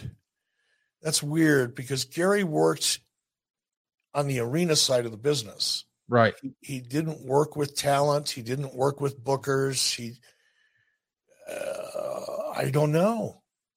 Maybe Gary had her number and Kevin didn't. I don't know. that's a weird one though. It's that's that's it's like having somebody from the accounting department, you know, reach out to a writer. What? Whatever. Uh, what about um, Kevin Sullivan? I mean, is is he at this point ninety four? Does he have sort of carte blanche to reach out to talent like this, or would this be something? That no, no, no, no. In ninety four, people forget, and part of it's because the narrative. You know, ATM Eric had Ted Turner's checkbook. That was courtesy of WWE. Spread that nonsense. When I took over WCW for the first two years, all I did was cut costs. Right. First year was all about cutting costs, counting the pencils counting pencils, making sure you understood what your resources were. So if you had too much of one thing and not enough of another, we could fix that. Was the reason that I made people do that. Um, but we were in a cost cutting mode at that point. Now, my budget had been gradually increased because I was hitting my goals, the internal goals that were set for me by finance, Turner Finance. I was meeting and exceeding them. So as I started having a little bit of success even before we started making any profit i started having a little bit more latitude. Certainly bringing in hulk hogan which wasn't originally in the budget i had to go to ted separately for that because it, again it wasn't an approved budget item. Uh, but those things were easier to accomplish. So bringing in names like sherri uh, was getting easier for me to do. And she you know sherri wasn't a high ticket item she wasn't a mid six figure character for that matter. Um, so it wasn't that hard. But no, Kevin didn't have carte blanche, but it wasn't the hardest thing in the world for Kevin to do is to come over to my office and explain to me why he wanted someone. And if it made sense and there was room in the budget, then go do it. Listen, guys, we've all been so focused on the big game this past weekend that maybe some of us forgot it's Valentine's Day. Here's a little pro tip give the gift your loved one will truly be happy with this Valentine's Day. The giftbar.com universal gift card. It's good at thousands of participating merchants around the country. And by the way, this is a way to support local business owners by giving the giftbar.com universal gift card. Whether they pick a local merchant or maybe they decide to use it while traveling to their favorite city. It's easy for that special person in your life to find the perfect place to enjoy this thoughtful gift from you. You can get pampered at hundreds of salons or spas, maybe go on a shopping trip at an antique clothing store, or even have some fun at an escape room. No gift is as versatile, personal, and guaranteed to please like the giftbar.com universal gift card. Guys, seriously, here's the deal. If you're looking for the perfect last minute gift for your sweetie, we got you covered, and it doesn't get any better than this. Go to giftbar.com and give the giftbar.com universal gift card. It only takes seconds. It's good at thousands of merchants around the country, meaning they can get what they really want. She can use it at salons or spas or shopping or food or entertainment. They've even curated top local merchants so your loved one is guaranteed a great experience. You can even include a photo or a video and then send her the gift to her phone via text. Watch her smile from ear to ear. Save some time and make her happy. It's giftbar.com. And right now, if you use the promo code Conrad, you'll get 15% off your entire purchase. That's code Conrad to save 15% off and get a perfect last minute Valentine's Day gift from giftbar.com. The same interview with uh, Sherri, she says something like Kevin wanted me to work with Dave Sullivan, but that didn't go as well. So they put me with Flair. Uh, when she comes in, did you have, you know, a, an idea for her, or was it simply we know she's talented, we'll find a spot for her? No, I, I wasn't. I wasn't touching creative at that point. Um, so that wasn't my concern. I, I wanted to see how she was going to be used, but that was really Kevin at that point and, and the creative team. That was their job to figure out how best to use her. My job was to provide the resources to bring in the talent that they wanted within a budget. So I, I didn't really think about how she was going to be used. And I certainly didn't stay awake at night coming up with ideas because that wasn't my role at that time. Let's um let's talk about her early impressions of you. In the same interview, she said, I thought he was cute. He had that TV face. Of course, I remember him from the AWA right as I was leaving. The slate between us at this point was clean. We had no problems. My initial thoughts of you being in power were that this could turn out to be something cool. He's willing to give me a chance. He was always straight up with me. Can you talk to us a little bit about your relationship here at the beginning of her WCW tenure? Just you and her? We didn't really have much of one. Um, I mean, I just, again, not to keep repeating it, but I wasn't involved with creative. Therefore, I wasn't involved with the talent on, on show days. You know, my role was was much different than that. So I didn't have a lot of interactions with her. And I think if she felt that I was straightforward, it was probably because I, I wasn't a wrestling guy.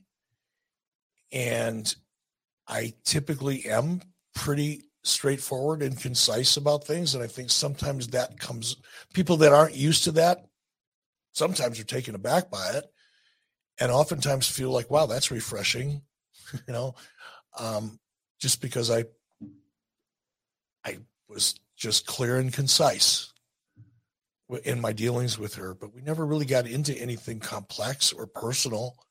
Um, so that her impression must have been kind of a, a first impression more than anything else. She uh, had also said that maybe one of the things that had been discussed was maybe he, she gets back in the ring and has a feud with Medusa.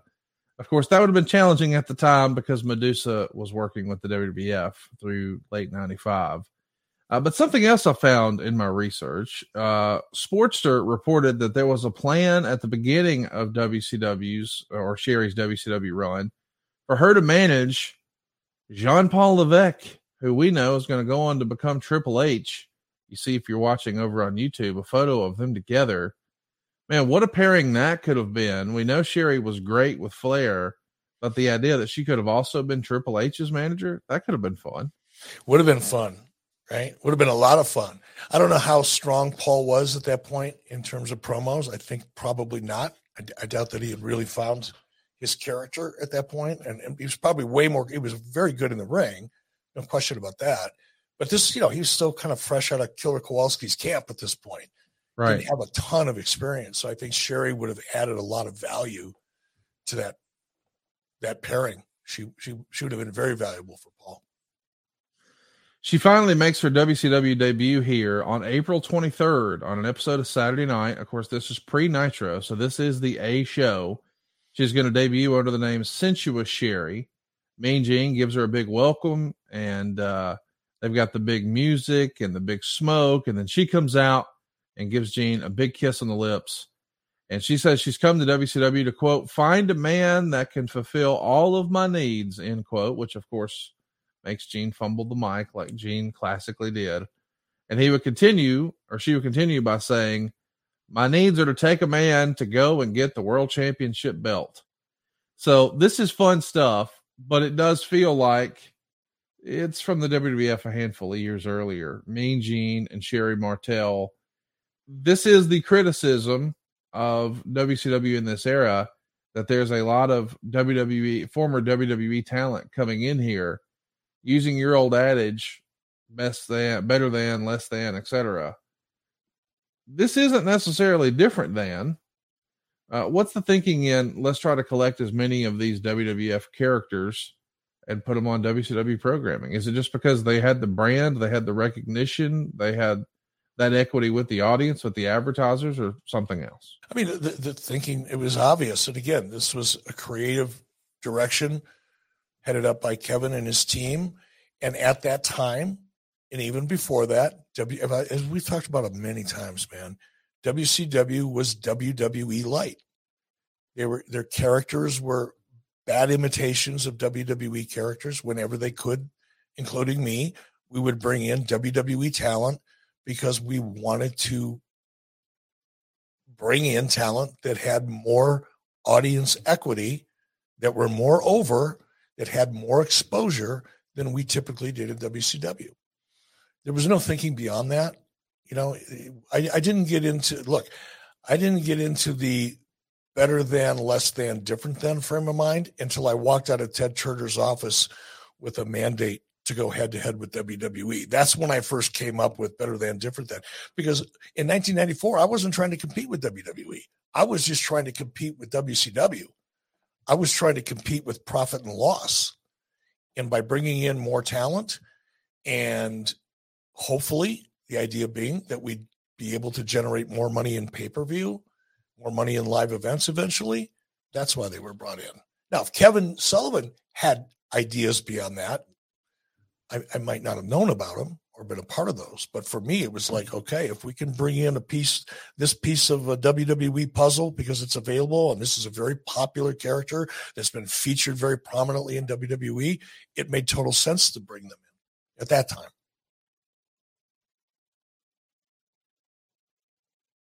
The, the mean genes and and the Hulk Hogan's and the Ric Flairs, you know, there's going to be a lot of talent for her to work with She's ringside for Ric's title defense against Barry Windham at Slamboree 94.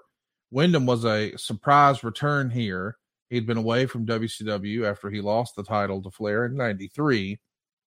And its storyline, Colonel Robert Parker had been promising a surprise opponent for Flair, which was revealed to be his old stablemate, Barry. Of course, Barry being a former member of the Four Horsemen.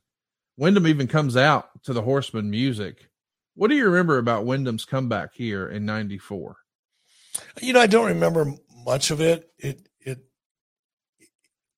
I liked Barry a lot, still do. Ton of respect for Barry Windham. Ton of respect for Barry Windham. Really enjoyed him as a performer. Enjoyed him even more as someone to work with. He was just a good guy. Barry was another one of those guys when I first got to WCW that was very tight with Dusty, and and as a, as a result, I got to know Barry pretty well, and we became pretty good friends um, at that point. So I was just happy to see Barry come back. I I was just happy. You know, I, I didn't have much of an opinion beyond that. But I do want to point out one more thing about Sherri first getting to WCW because it just occurred to me. There was nobody that was a bigger supporter of Sherri than Ric Flair. Yeah. Ric Flair loved working with Sherri, which just made it that much easier. You know, not not that I needed to justify it, but there was a much greater comfort level just because Ric was so excited about it. He loved working with her. We uh we should note Flair pins Windham. Uh, we don't see Sherri get involved, so she's here but not really doing much. Um, but the idea of her with Flair just makes a lot of sense. On and it, you know what it does and it doesn't though, right?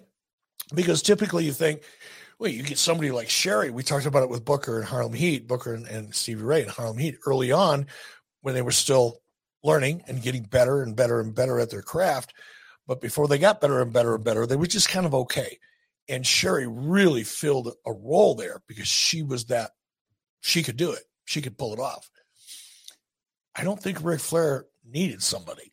Well, you know what I mean? I don't think Savage did either, but I think them together it's Man, a visual. Makes, yeah, it is a visual. Well said. Uh, the big moment that we see Sherri start to get involved in a much bigger way is June 23rd. The world champion is Ric Flair, and Sting is the international champion. And they're going to u- unify those titles at the Clash of the Champions here. And right as the match is about to start, the music hits, and Sherri comes to the ring, hiding her face behind a mask. When she removes the mask, it reveals that she's painted her face up like Sting.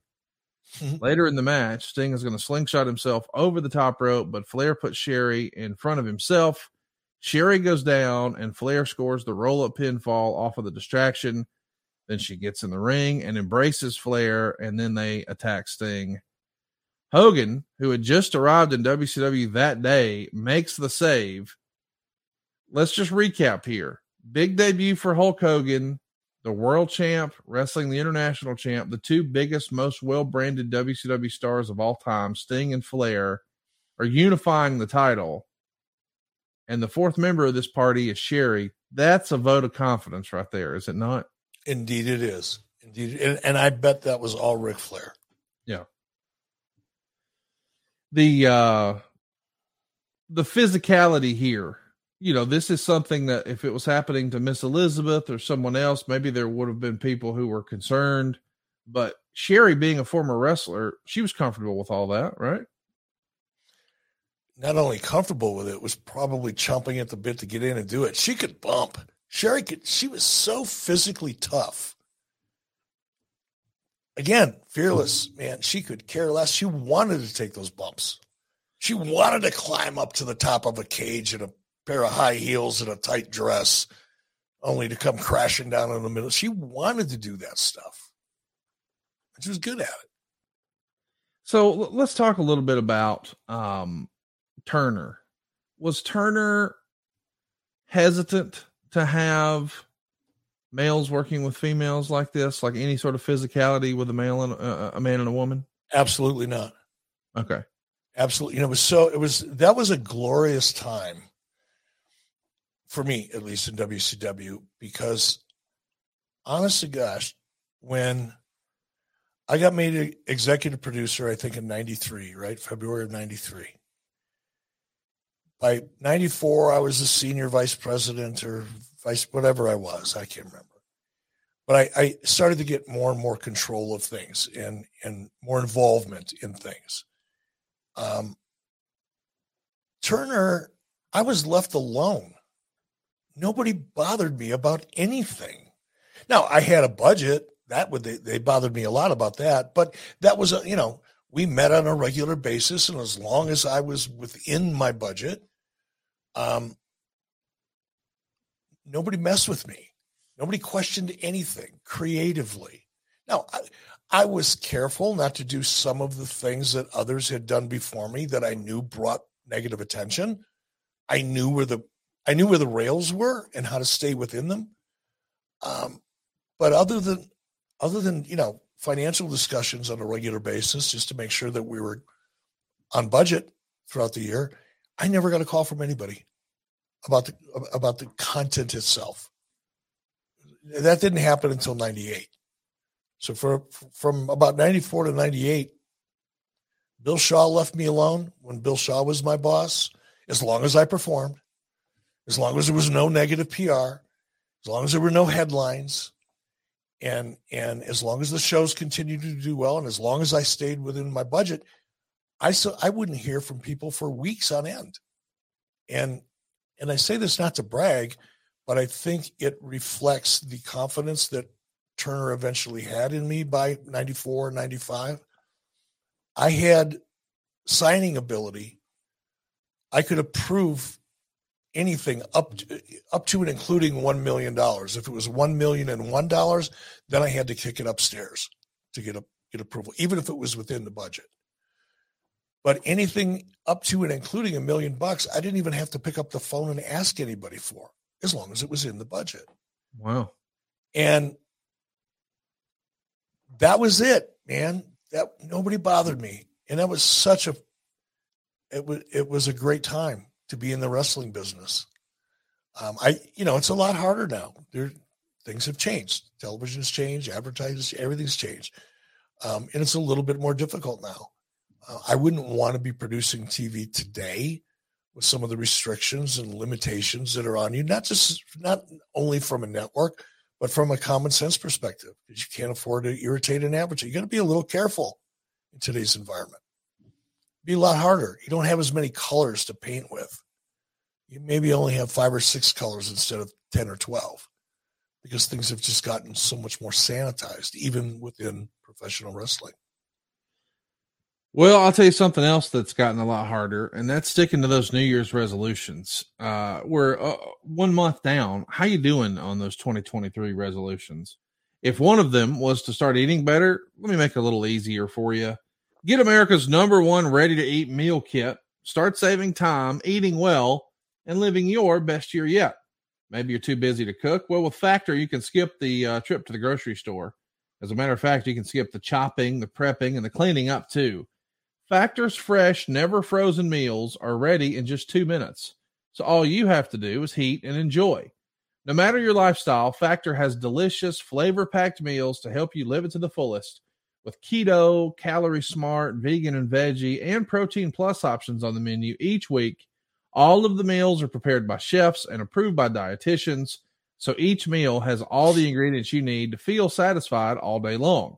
And there's 34 different weekly options, meaning there's always something new to try. And they've got over 36 different sweets and smoothies and juices and everything else to round out your routine. Maybe you're looking to cut back on takeout. Well, why not get Factor instead? Not only is Factor cheaper than takeout, but the meals are ready faster than restaurant delivery. How do you beat two minutes? You don't. By the way, eating vegan and veggie is a snap with Factor. And because all of these meals are prepared by chefs and approved by di- dietitians, you know that every Factor meal has all the ingredients you want and nothing you don't want. So if you're looking to mix it up, you can even add protein to your vegan and veggie meals each week. So get Factor and enjoy clean eating without the hassle. Simply choose your meals and enjoy fresh, flavor packed meals delivered to your door, ready in just two minutes. No prep, no mess. Head now to factormeals.com slash 83 weeks 50 and use code 83 weeks 50 to get 50% off your first box. That's code 83 weeks 50 at factormeals.com slash 83 weeks 50 to get 50% off your first box. So we see uh, some more familiar spots that we've seen from the WWF, but now on the WCW side of things with Sherri, she's going to aid Flair against Hogan at Bash at the Beach, and then their big blow off match at Halloween Havoc, and that's where we would see her even climb the cage to help Flair, and in the process gets her dress pulled off by Jimmy Hart, who's Hogan's manager at the time. She's dangling from the cage here in black lingerie. She had done a very similar spot with the Warrior over in the WWF, but she's a badass here, a consummate heel, seems like a team player. Uh, but you said earlier she didn't necessarily flaunt her sexuality, but she wasn't above using it in a match like this. Any hesitation about dangling around in lingerie here on pay per view? No, pay per view was always kind of like uh, I mean, you couldn't go too far on a pay per view because it was still brand associated. You know, still a WCW brand, it's still a Turner product, but you'd have to go. You'd have to go to an extreme to get a phone call on pay per view. You know, blood was one thing because it was a hot topic, thanks to Vince McMahon's personal PR campaign, yes, and letter writing efforts to, to Ted Turner. But um, now, when it came to you know, look, at it was tasteful. I mean, she, if you watched uh, Olympic ice skating, you know, the women there dressed the same as Sherri was hanging off a cage. So it, it really wasn't that provocative. Let's uh, let's talk a little bit about uh, what's next for Sherri because that Halloween Havoc match is a retirement match for Flair. So with him off of TV at least for a while, we need something for Sherri to do. So from the latter part of 94 through early 97, she's going to transition to become the Harlem Heats manager using the name Sister Sherri. So she's going to develop a more tougher, more streetwise persona and manage Booker T and Stevie Ray to seven tag title reigns. Um, whose idea was it to put her with Harlem Heat? Like on paper, transitioning from Flair to Harlem Heat doesn't make any sense, but somehow it worked. I don't know. I would. I, I don't. Who would? I mean, obviously, I would start with Kevin Sullivan. I may or may not have been involved in that conversation at that point. I don't think so. Um, so I'd say it was Kevin. You know, and Kevin probably had three or four people that he collaborated with. So it wasn't probably solely Kevin's idea, but um, I would imagine that it was Kevin Sullivan and, and company. Let's talk a little bit about, uh, you know, listen, it is what it is. There were some people who thought that there was uh, racial overtones to having a white woman manage two black men. I don't think that would even be discussed now But back then, it probably was a little more. Is that even something that crossed your mind? No. and it is bizarre, isn't it? I mean, that in and of itself would be a racist perspective, in my opinion. Yes. If that's the first thing you see. Is that that's really the first thing you see? And maybe look, is it obvious? Of course. Yeah. But why would it matter? Right. Unless you've got an issue that you're trying to hide or project onto somebody else. That's just weird to me. Just weird to me. It is weird, and but you know, here's the here's the thing. This is the era where I mean, even the Harlem Heat debut, they're out there in chains. So I'm not saying that those type of racial overtones didn't exist, but the idea it never clicked for me until much later when I started to do you know research for these type pods, and I saw where people thought that was weird. As a fan watching at the time, it was oh, she's their manager, and that was it. Well, you know what? Uh, maybe maybe the maybe the heightened sensitivity to the issue was a result of the way because it was pretty controversial with Harlem Heat. I mean, everybody knew about it. All the dirt sheets were writing about it when it came out in chains and all the yeah. issues that that created. So it wasn't like it was a secret from the the dirt sheet universe at the time.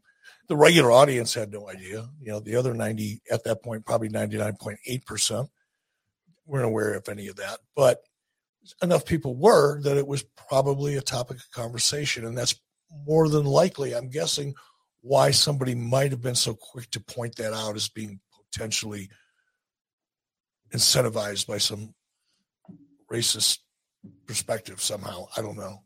Just guessing.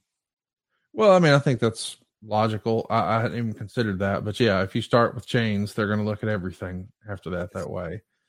Uh, Harlem Heat starts feuding with uh, Dirty Dick Slater and uh, Bunkhouse Buck of the Stud Stable. Uh, they're, of course, managed by Colonel Robert Parker, and the rivalry allowed Sherri to get back in the ring. It's August of 95 when she teams with Harlem Heat to defeat the Stud Stable and Colonel Robert Parker at Clash of the Champions.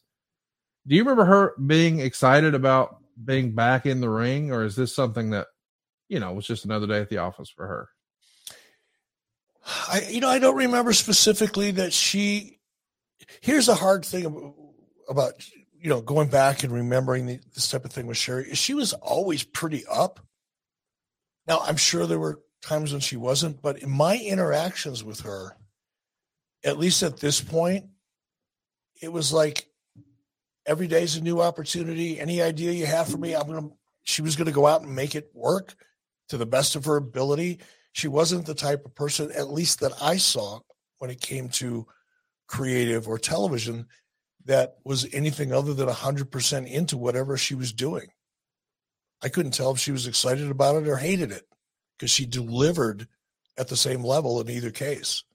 I only remember her being excited, but she was excited all the time when it came to TV and an opportunity to do something on television. She loved performing, and it, and I think that kind of overshadowed any lack of enthusiasm about a particular creative scene she was in. She was just excited to be on TV and perform. I uh I got to ask at this point had you you know we're a year and change into this had you noticed that her well, we talked about it earlier. We'll just say it plainly. Her substance issues had reared their head at all. Had they affected her performance, at least in your mind, by this point, or not so much? Not at that point. No. Okay. Eventually, there's a pretty fun storyline that I know you really dug. Sherri and Colonel Robert Parker start an on screen romance that leaves both teams upset. Parker even abandons the stud stable to act as Harlem Heat's promoter. And finally, Sherri and Parker are set to marry when a returning Medusa attacks Sherri and reveals that she was Parker's wife. And this led to a one off match January 29th, 1996 on Nitro, where Sherri would defeat Medusa in a minute and 48 seconds. We've talked a little bit about this silliness with Colonel Robert Parker and Sherri before. And listen, it is tongue in cheek, it is campy, but it's almost so bad it's good because you can tell those two are having fun, right? and there's room for that. You know, yes. not everything has to be an intense story with drama. and all the things that we love. Not everything has to be a bloodline story. In fact, if everything on your show was a bloodline level story, nothing would stand out. Yes. You've got to have some fun in there too. And it's okay to be campy when campy's fun and campy's good. And with Parker and Sherri, I, I don't know if there was an Academy Award for campy skits, they would have gotten them. They're they were funny as hell together because you hit it. You said the magic words, man. They were having fun together. And when your talent is having fun, more often than not, so is the audience watching. It was I thought it was perfect. Comedy relief. You need comedy relief in a show. It can't all be life or death. Not not disparaging Medusa, but what do you think of Medusa as the swerve? To me, it was just like, eh, I wish we could have did something else. Um, yeah, the whole Medusa comes back and claims she was Robert Parker's husband, uh, wife. That, that's weak. That's about as lame as it gets. yeah, not not against Medusa, just storyline. No, no, Medusa didn't come in with that idea. Oh no. So she got that idea given to her when she walked through the door, and Yeah. it was lame. Yeah. Robert, whoever she should have smacked whoever laid that storyline out to her. The on again, off again relationship with Sherri and Parker continues through the rest of 96. And after they break up, Parker starts to manage the amazing French Canadians.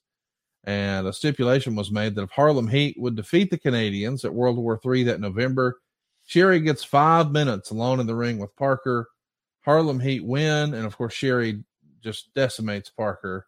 And uh, Rougeau helps Parker back to the locker room. This is one of, crazily enough, the longest stories WCW did. It seemed to revolve primarily around Sherri and Parker. Was it something Sullivan enjoyed booking? You found entertaining? They liked doing? Why did this get the legs it got? Probably all the above. You know, when I think you've probably heard this saying. I don't even know if it's a saying, but I'm sure you've heard something similar to if you can if you can entertain everybody watching in the back, you know, all the other talent and the producers and the writers and the team backstage, if you can entertain that part of the audience, then the rest of it's pretty easy. And Sherri and Colonel Parker and everybody involved and everything she did were entertaining as hell. And pretty sure everybody behind the curtain was watching everything she did because it was that entertaining, which is probably why it lasted that long. Nobody wanted to finish it. Did you think it was ratings that it drew money, or was it just a fun TV segment? I don't think it, you know, I don't think people tuned in for it, Right. but I think people were glad to see it when they tuned in, if that makes Yeah. sense. It does. It does. Uh, let's talk about Sherri. Uh, she's going to continue managing the Harlem Heat, and that goes until mid 1997. And not too long ago, Stevie Ray did an interview where he talked about Harlem Heat separating from Sister Sherri. He said, "quote I'll never forget it. I remember we were in Memphis, Tennessee, at a Nitro. This would have been July seventh, nineteen ninety-seven, and they told us Sherri wasn't with the company anymore. Nobody told us anything until we got to the building. To this day, I think that was one of the most disrespectful things I've ever been through. Sherri was a big part of Harlem Heat. They never told us why. To this day, I still don't know. I was like, if that's all the respect we got in this company, I didn't really give a shit. So he's upset that he wasn't communicated with. You were there. What was the reason that Sherri was no longer with Harlem Heat and sadly no longer with WCW? This is the first time that I heard that Booker felt that way. And That's Stevie. Oh, I'm sorry, Stevie. And I feel bad about that. I that's a that falls on me. falls on Kevin too, but mostly me. Um, damn. Uh, why? It it sure had challenges, and it was becoming more and more obvious and unmanageable and it got to the point where it was a liability. There you go. Probably had something to do with why there wasn't a lot of talk about it. It's not something that you go spreading around when you have to let someone go. Doesn't mean that we shouldn't have pulled Booker and Stevie aside and given them a heads up under the circumstances. There's no excuse for that. But we could have done that without going into a lot of specific detail. Uh, she did an interview in 2004 and she had this to say Eric thought I was doing things. I got back to the drugs again. He pulled me in the office one day. This was right after my mother had threatened to have me committed because I had a drug problem. I go right into Eric's office and he says, Sherri, we have the facilities and the means to help you. Do you have a drug problem? I looked him right in the face and told him no. Regardless of whether or not I regret that, I can't change it. Do you remember this conversation? Hmm, I don't remember the specifics of it, no. But I do remember sitting down with Sherri before I pulled the trigger. She's talked about it here and acknowledged that it was drugs. Are you comfortable sharing your side of the story? I, I mean, there's not much to tell. It was obvious. You can, you know, it wasn't just drugs, it was drugs and alcohol and the drugs were obvious to me. You know, it, it wasn't in the beginning. You know, when I, 93, 94, I heard of all the things that people were using, and I wasn't naive. I dabbled a little bit before I got into the wrestling business, even. The 80s were a fun time for someone in their early 30s uh, or late 20s. Uh, but, you know, I didn't have a lot of firsthand experience with it, especially prescription stuff. It wasn't until later on, and certainly by this time that we're talking about here, it was pretty. You could look at somebody and tell when you're on something, if they're on perks or oxy. Oxy wasn't a big issue back then, but certainly perks were Vicodin, and and you would see that you could tell when people were combining them. So I, it was obvious. It wasn't a secret. You could smell her coming a mile away. You're in a conversation with somebody in a backstage area, and they've been drinking most of the afternoon and taking pills on top of it to kind of counterbalance the drinking. And mm-hmm. bam, it's not like it's hard to tell. And it just gotten to the point where it's so obvious I couldn't look. I look the other way sometimes. You know, if if if I notice somebody had alcohol on their breath or whatever, depending on the situation. Hell, I drank beer backstage occasionally, more than occasionally, after I was done working, or maybe even during, depending on the situation. But there's a difference between having a beer or two and drinking heavily and going out and performing. Those are two different things. And she wasn't alone, by the way, yeah. nor was she singled out. It just got to the point where even when I wanted to, I couldn't pretend I didn't see it. Oh man, it's it's is that your least favorite thing you ever had to do in WCW? Let talent go? I hated it. Yeah. Except for Honky Tonk Man, but I hated it. Look, I, it's really funny how, again, going back to narratives, right? Um, I, I for a long time I was. It was like two. There was there were two ways I was portrayed. Like I would read things, not not so much recently, but in the you know back in the early '90s, mid '90s, you know, Eric Bischoff will listen to whoever talks to him last. You know, like I was so, come on, guys, come on. You know, I was so malleable, I guess, and easily manipulated. You know, because I wanted and I wanted to be friends with the boys. That was Dave Meltzer's. You know, all he wants to do is be friends with the boys, which is again kind of rejecting a little bit. Do you think, Dave? Which is not true. I am not, as you know, I'm not a real social person at all. Need a lot of friends around me. you know, I have one or two, maybe three, and then the, I just want to be left alone. you know, I'm not a, I'm not that guy. But that was the narrative, and then there was the, the flip side of that, which is exactly the opposite. Is I enjoyed firing people. I was power hungry, and I had a big ego, and I treated people with disrespect. And blah, blah, blah. my biggest mistake in WCW was not firing more people there were people I should have let go, not so much talent, but there were people that I should have let go when I took over and was really in control of WCW. Not 93, not 94, but by 95 and 96, I had complete control. And I kept people on because I didn't want to fire them. I, you know, there were certain people that I went, ah, not really the best at what they do. And but I don't want to be the person to force them into unemployment or make them go find a job or or hurt them financially. So I tolerated a lot of things I should have never tolerated.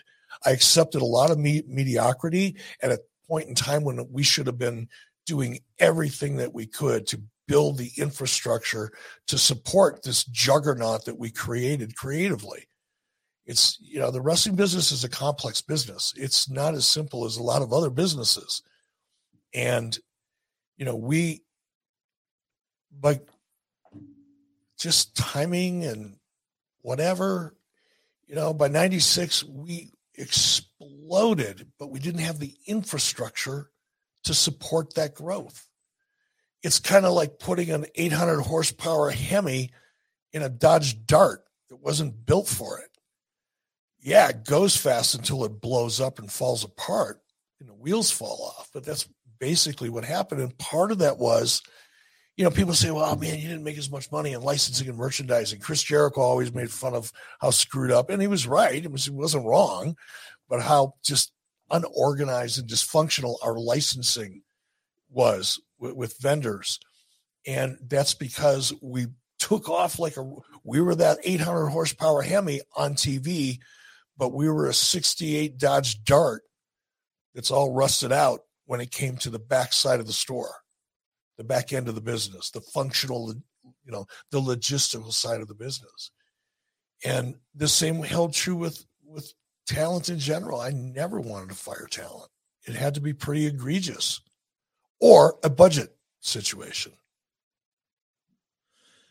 Um, how did you end the conversation? How, how, do you remember her response being when you're having to sit down and give her this unfortunate news? It sounds like you offered her help when she said she didn't need help or whatever, however it was. We didn't acknowledge or admit that we had a problem uh, and didn't take your help. Then you have to let her go is there a big blow up or does she stand up and thank you, shake your hand and out the door she goes or what's that like?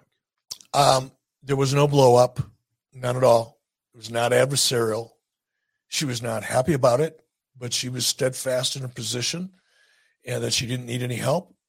And if I had to let her go, so be it. It was pretty matter of fact. It wasn't, nobody was yelling or screaming or calling each other names or anything like that. Did you do this at uh, when it says the office? Does she mean the TV office, like where you had an office inside a building, or did you call it Atlanta? I, I don't remember if it was on the road or if it was in the CNN center. I tend to think it was on the road because yeah. Sherri wouldn't have otherwise been in the CNN center where my office was. Right. Um, so I'm 90% sure it was on the road. Did you have any conversation with her after that? No, I didn't. I feel bad about that too. I should have reached out, should have stayed in touch. If nothing else, because if she would have gotten herself clean, she would have been a, such a great asset. Yeah. You know, um, I didn't have a personal relationship with her. It's not like we hung out. We weren't friendly. I mean, we were friendly, but we weren't friends. You know what I mean? Outside of TV or anything like that. But it's still as a as the guy that she worked for that had to fire, it would have been a smart move for me to stay in touch. It would have been the right. Forget about smart. It would have been a good thing for, for me to do, and I didn't. She had this to say For so many years, I dogged Eric Bischoff. I had so much resentment for him because at the point in time I had the drug problem, the very things he was getting on me for, he was allowing others to do. But today, because of what Eric Bischoff did and the actions he took, I might not be here. For that, I'm grateful. Hmm. Oh, that's nice to hear. Um, you acknowledge that others were partying. Maybe she just got a little too close to the sun. She was taking a little too far. Yes, and they were, and she was right about that. There were people who were doing some of the things that she was doing, partaking. But f- with a couple exceptions, Scott Hall being one, um, it didn't have an obvious impact on their work, nor was it obvious to me or and or others backstage. The people's, you know, because talent, you know, it's not like even at at the peak of, of you know, 97, 98, late 96, whatever, when we were rocking and rolling and things were just happening, there would be things going on backstage that I wasn't necessarily aware of. I couldn't be in every every room. I couldn't be I, I couldn't have contact with probably 65 to 75 talents, a production crew of 60 or 70 on location. Um, I wasn't involved in every aspect of everything that went on. You, it's impossible for anyone to be. Yeah. So there were things that were going on backstage sometimes that I was not directly aware of. There were things going on backstage that I was aware of, and some of it I let it go if it didn't interfere with work. If employees weren't bringing it to my attention, meaning full time staff or production teams, you know, if they came to me and said, "Look, I'm just having a hard problem getting this person to come and do a pre-tape because they're backstage snorting, popping, drinking, doing whatever," um, then I got an issue and now it's now it's my problem. So for Sherri to say there were people backstage doing some of the things that she was doing, she was true. That was true. She was being honest. What she probably didn't realize while she was doing while she was doing all that was that it wasn't affecting their work. Or I wasn't hearing about it from production teams right. or employees. They're they're now you've crossed over a line where Eric can't pretend it's not an issue anymore that's what happened. Well, we know that she's going to come back to uh, the Independence, and she'll even pop back up on WCW programming. Uh, even sold out 2000. This all happens when you're out of the company, and uh, when you're back in April of 2000, we don't really see her again in WCW.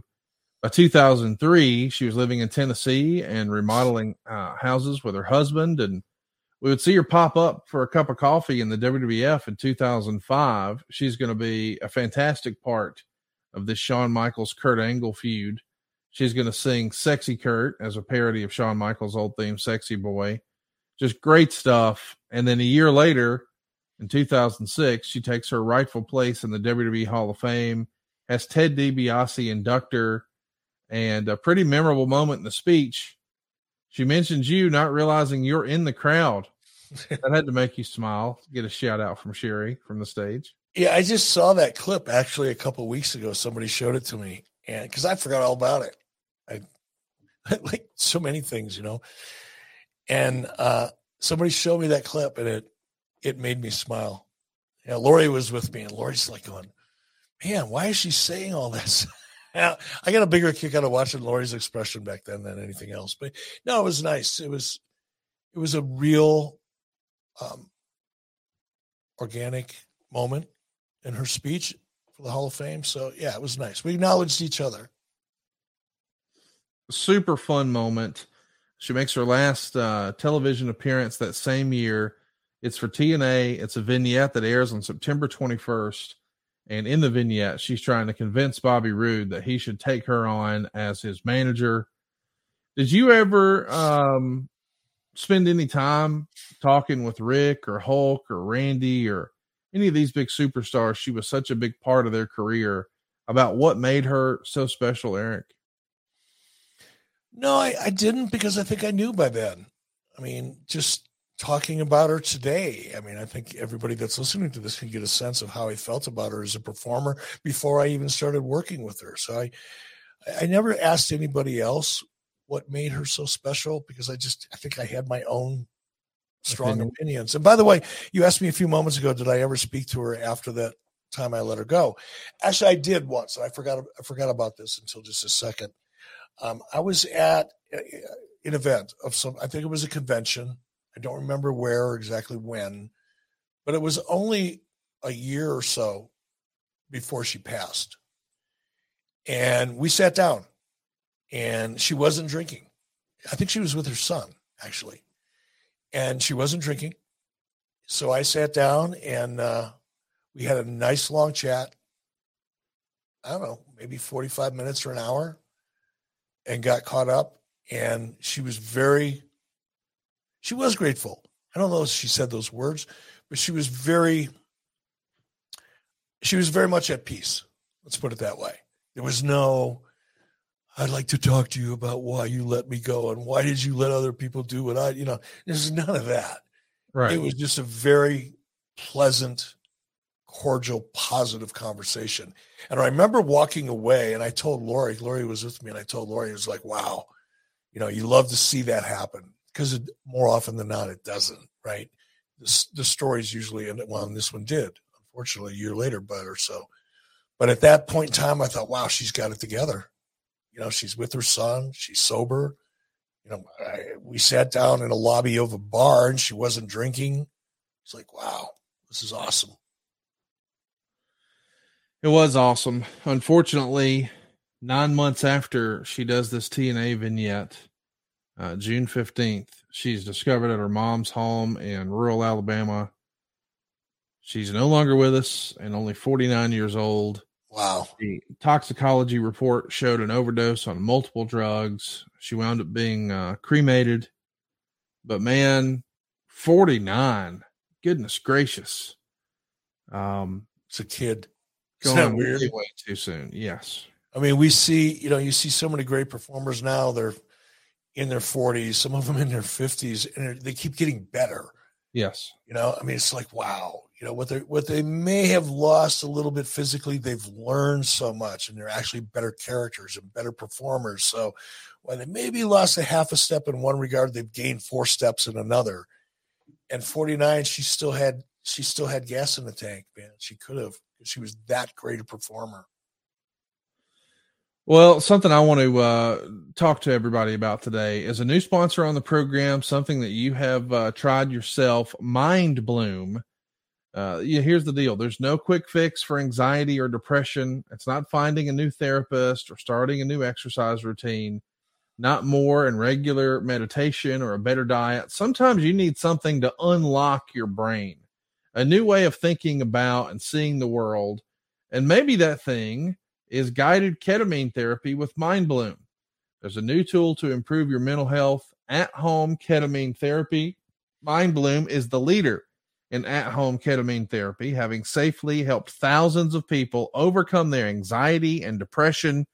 And unlike traditional talk therapy, ketamine works quickly and doesn't have the unpleasant side effects of traditional antidepressants.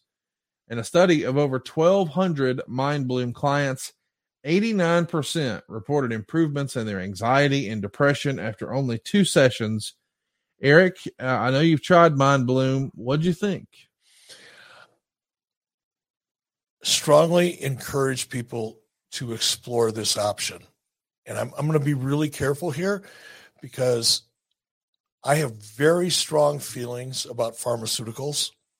And I'm not a doctor, I'm not an expert. I'm just a guy who pays attention and who reads and who tries to learn. And I think anytime anybody has an issue with depression, for example, seeing a therapist, talking to a professional, smart way to go. Alternative solutions, in my opinion, as a non expert, but a pretty smart guy when it comes to this stuff, is that you owe it to yourself or family member to explore options beyond pharmaceuticals. Pharmaceuticals can become the problem and more of a problem than the symptom that the pharmaceutical is trying to fix. We've all heard the stories you owe it to yourself to reach out to Mindbloom and at least explore. Talk to somebody and do not be afraid of alternative therapies to pharmaceuticals. Strongly encourage it. Check it out. I think you'll be glad you did. Uh, right now, Mindbloom is offering our listeners $100 off your first six session program when you sign up at mindbloom.com slash 83 weeks and use the promo code 83 weeks. Take the first step and break free from your anxiety and depression with Mindbloom. That's mindbloom.com slash 83 weeks and use the promo code 83 weeks. Eric, getting back to Sherri, how would you characterize Sherri's legacy all these years later? Fearless. Do you think um Do you think history remembers her as fondly as they should, or is she one of these great, almost forgotten characters? Uh, I guess because I felt so strongly about her as a performer as a character, I feel like she should get more attention than she does. Um, and I think history will will always look back at Sherri Fondling because her performance speaks louder than anything else that we talked about today. You know, we covered some of the the challenges that she had, and they were very negative situations. But her, what people will remember is what they see on Peacock. Yes. What they're going to see when they go back and look at some of these memorable moments that she was a part of, whether it was with Ric Flair or whoever. They'll remember that, and that will become her legacy, as it should, by the way because a larger part of her life was being a great performer as compared to a, a, dark period in her life, which is a relatively short period compared to the rest of the things she accomplished. I think I think her legacy is is is going to be just fine the more people go back and watch her. Do you have a favorite Sherri story you can share with us? I don't. I my favorite story is anytime I heard her laugh. Yeah. I mean, she she just there's certain people that just have have a way about them that when they break out in laughter, it's just like even if I'm in a bad mood, I'm going to start laughing. I'm going to laugh with them, even if I don't know why they're laughing. She had one of those laughs, and she had that. You know, it wasn't just her laugh. The, her laugh was an example of her, but she was just she loved life. Yeah. She when I saw her, when I worked with her, when I was around her, until the end, she had just such a passion for life and for performing that that superseded everything else about her to me. Let's do some questions, then we'll wrap up our Sherri episode here. Adam Leeson wants to know what made Sherri so important when she managed Harlem Heat. Does Eric ever consider building a women's division in WCW and build it around Sherri? I think Adam, we kind of touched on this a little bit. You know, why was she important to Harlem Heat? Because she was so much better on the mic than they were at that time. Again, don't take that as a criticism of them, but they got, you know, Booker T has gone on to be one of the best, but he wasn't one of the best back then. And Sherri filled that gap and and added just a layer of entertainment to that story or to that to to, to those characters. Um, that's why she was important. And again, going back to what we talked about earlier, there just weren't enough women around. Unless I wanted to, you know, own a jet and fly him back and forth on a regular basis from Japan. You know, things have changed now, fortunately, for everybody, for the fans, for the talent, for the promoters and producers. There's more women available now, but there wasn't then. So no, I wasn't interested in trying to create a women's division that I couldn't fill a roster with. Francis Reyes wants to know how smart was she behind the scenes with talent? I don't know how smart she was. Again, I didn't work with her that much, you know, to, to really get a sense of that. I would say she was very smart based on her ability to get herself over and and consistently. She was consistently good. I don't know that she's ever had a bad promo. I don't know that she's ever had on a scale of one to 10 anything less than a seven or an eight. So you can't get that good at what you do without being pretty smart about what you're doing. Um, so I think I'd have to by default say she was incredibly smart. But I, I, you know, I didn't listen to her layout matches. I didn't work with her on her promos, so I don't know what her individual process was. Everybody's got their own process. I don't know what hers was, but based on her abilities and what we saw, she had to be very, very smart. No doubt. Uh, Peter D says, Hi, Eric. Sherri had the reputation of being tough. Hear any backstage stories proving this? You ever hear anything uh, about Sherri scrapping or being tough? No, but I, you know, I, I, remember, you know, listening to guys like Ric Flair who would, you know, if she was, if, if and this is just Ric telling stories, and you know how great he is at telling stories. Not that it, I didn't think they were absolutely true, but you know, Ric is just such a colorful storyteller. But you know, you'd hear those stories about, oh, I was in a ring with Sherri, and we had a spot where she had to slap me oh my God, I'd rather get punched in the head by Ming than slapped by Sherri. That type of thing. You know, I heard that a lot. And just watching her, you know, I mean, she was very, very physical. Reese has a great second question. He says, in Eric's opinion, what was the best managerial stint Sherri had and why? I think based on the impact it had on the talent and the business, Harlem Heat. Wow. I would go Savage, but I hear you on Harlem Heat. I mean, Savage look was, Harlem. Savage was already there. Yeah. Harlem Heat was emerging, and I Yeah. think she had a lot to do with their success. Uh, Crazy JJ wants to know, Eric, was there ever any ideas thrown out to have Sherri join the NWO? Not to me.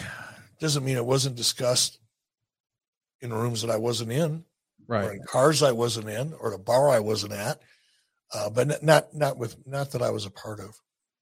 Tony Roth has a great question about modern stuff. He says, which current WWE female superstar resembles Sherri Martel and why? Let's remove the WWE piece and let's just say, is there a modern talent that is reminiscent to you of Sherri? You know who does in a way Who? is Becky Lynch. Really? In in terms of Becky's believability when she does a promo. Now, I'm not as big a fan of Becky Lynch's new character as of the last year. You know, she's kind of rock starred out a little bit. I kind of dug her when she was like blue collar Betty or uh, Becky Lynch, if that makes sense. But there's something so real and believable about Becky's promos that and and Becky's physical. She doesn't. She she'll mix it up. Do you ever see those videos like on Instagram or Facebook? You know, if you hit the reels, and you see you see these high school kids getting fights in cafeteria, but every once in a while you come across two women are just going at it, and one of them's just beating the hell out of the other. It always reminds me of Becky Lynch or, or and or Sherri. I mean, it's like you'd make the mistake on, of, of, of, of getting into it with one of those two, and you would just be so upset with yourself for doing it because you get your ass kicked. Becky, not as much as Sherri. I think Sherri was a little more physically imposing, but yeah, they kind of remind me a little bit of each other. Let's uh listen, we got lots of questions in this vein. I don't really know the most appropriate way to ask, so I'm just going to ask. Do you know if Sherri had any relationships with WCW wrestlers? I don't know. Yeah. It never came up in a conversation. I I don't know. Well, here's what Uh, you know, I mean, look, uh, guys that knew her much longer and certainly much better and traveled with her and, you know, lived on a road with her, uh, they could probably answer a question like that, but I, I can't. Well, we know you're going to be able to answer questions next week when we're talking about SuperBrawl 8. We're finally, hopefully, thankfully, going to get some resolution to the Sting Hollywood Hogan debacle that started back at Starcade 97. The WCW title is on the line. We'll be talking about it. Whether or not Sting was ready for the champion, maybe he wandered into a tanning salon. I don't know. Uh, Scott Steiner is going to such a horse's ass. Lex Luger and Randy Savage are going to face off in an ODQ match. We got DDP defending the U.S. title against Chris Benoit. Juventud is going to put his mask on the line against Chris Jericho and so much more. And in the meantime, I want to give you guys a pro tip. In my real life, I'm helping people save money at savewithconrad.com. If you haven't taken a look at this in a while, you owe it to yourself to take a look right now. We're routinely helping our podcast listeners get a cheaper monthly payment. If you're looking to uh, have a little extra money at the end of the month, or maybe right now you think, hey man, uh, we're at the end of the money, but there's still a lot of month left, we can make that a non starter at savewithconrad.com. It's not uncommon for us to help folks save over a thousand dollars a month. I know it sounds too good to be true, but it's real. We have an A plus rating with the BBB. Go check out all of our five star reviews. There's over a thousand of them at conradreviews.com. Uh, here's one uh, five stars from David. Dan was very knowledgeable and found ways to get things done when I was being very complicated, very professional, but at the same time personal to assure me of the process. Lord knows, with my job and unexpected circumstances popping up, she always found a solution and put my mind at ease. That's what we do, folks. We take a look at where you are right now. You tell us where you want to be, and then we help you get there. Maybe you want to retire on time. Think about this. How old are you going to be when you pay your house off? If you don't know the answer to that, you probably haven't done enough planning. If you're not careful, you'll be on that unfortunate work forever plan. And here's the other thing you might not think about. If you've got young kids, do you want your kids to have to get student loans one day? Well, what's the plan? Are you going to be able to pay for both kids to go to college and your mortgage? Something's got to give, and you're going to have to pay to live somewhere. Why not knock that debt out now? What I'm suggesting is let's take a look at what you owe. I mean, your credit cards, your car loans, your first mortgage, your home equity line of credit, whatever. And let's see how much income you have coming in. Can we create some margin? Can we save you five, six, seven, eight hundred bucks a month? Now, if you don't need that money right now, why don't we just dump it in the house and pay it off faster? That's how we help folks pay their house off faster. I'm talking to you if you're in a 30 year loan. I know what you're thinking. Well, Conrad, I looked at a 15 year loan. I can't afford it. I would go so far as to say you can't afford not to look at it because we routinely help folks restructure their debt to get the cheapest possible rate, the greatest tax deduction, the lowest monthly payment, but more importantly, get out of debt faster. That's the real American dream. And I can help you do it at savewithconrad.com. NMLS number 65084, equal housing lender. By the way, you can also send me an email directly, conrad at savewithconrad.com, or give us a call toll free, 888 425 0105. And did I mention no house payments for two months? It's your single biggest bill. You can pocket all of that cash for two months, all at savewithconrad.com. Next week, we're going to be talking about SuperBrawl from 1998. In the meantime, you can catch up with our great interview we just did with Gary Juster, a name you hear a lot on these podcasts. But when was the last time you heard a Gary Juster interview? Probably never, but we've got one up at adfreeshows.com. We're also talking about February of 1985 with David Crockett's new series on ad free shows called The Book. We break down his brother's book from the mind of Dusty Rhodes, from the penmanship of J.J. Dillon, everything that happened, gate by gate, show by show, match by match, angle by angle during February 1985. Uh, we also had an opportunity to watch the very first Royal Rumble with the winner, Hacksaw Jim Duggan. That's up there, as well as the brand new episode of uh, of Earl Hebner talking about the evil twin referee from the main event angle. It's all happening at adfreeshows.com, and you get to come join us on these shows, be a part of the live studio audience. But the easiest and best way to support the show is our YouTube. And Eric, I know you've been doing a lot of bonus stuff with our YouTube.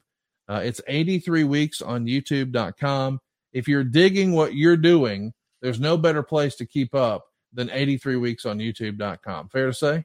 Fair to say. And uh, we not only do we want you to check it out and enjoy it because there's a lot of great stuff there. Um, we do clips of this show. We do uh, bonus stuff uh, on 83 weeks. Um, you can find Strictly Business on 83 weeks uh, on youtube.com. But do me a favor like it, subscribe, and hit that little announce button, that little bell, so that when we drop Strictly Business, for example, or any bonus content that goes right to YouTube, you'll know about it right away. 83 weeks on youtube.com. And you can also check out all the new 83 weeks merch and swag over at boxofgimmicks.com, including the now infamous Mucker Father hoodie, which is perfect this time of year. Uh, Eric, today was fun, man. I'm glad we got to celebrate the life and times of Sherri Martel, but I am looking forward to busting your balls a little more about 1998 next week. Bust away, mofo. I'll be ready for you. Thanks, everybody. Appreciate you tuning in to 83 Weeks. Tell your friends, leave us a five star review if you think we've earned it. Throw us a follow at 83 Weeks on Twitter, Instagram, and Facebook. And we'll see you next week right here on 83 Weeks with Eric Bischoff.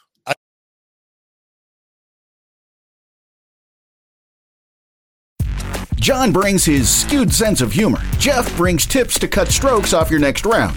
Together, it's those weekend golf guys. They'll pay a lot of money to PXG and Titleist and Callaway and on and on and on, right? How many yards do you think you're going to pick up with that extra driver? I think I can get an extra 5 to 10. What if I give you 15 to 20? you pay me more. Jeff Smith right? teaches on a sliding scale. those weekend golf guys, the podcast, part of the Bleav Network. Just search B L E A V on YouTube or wherever you listen.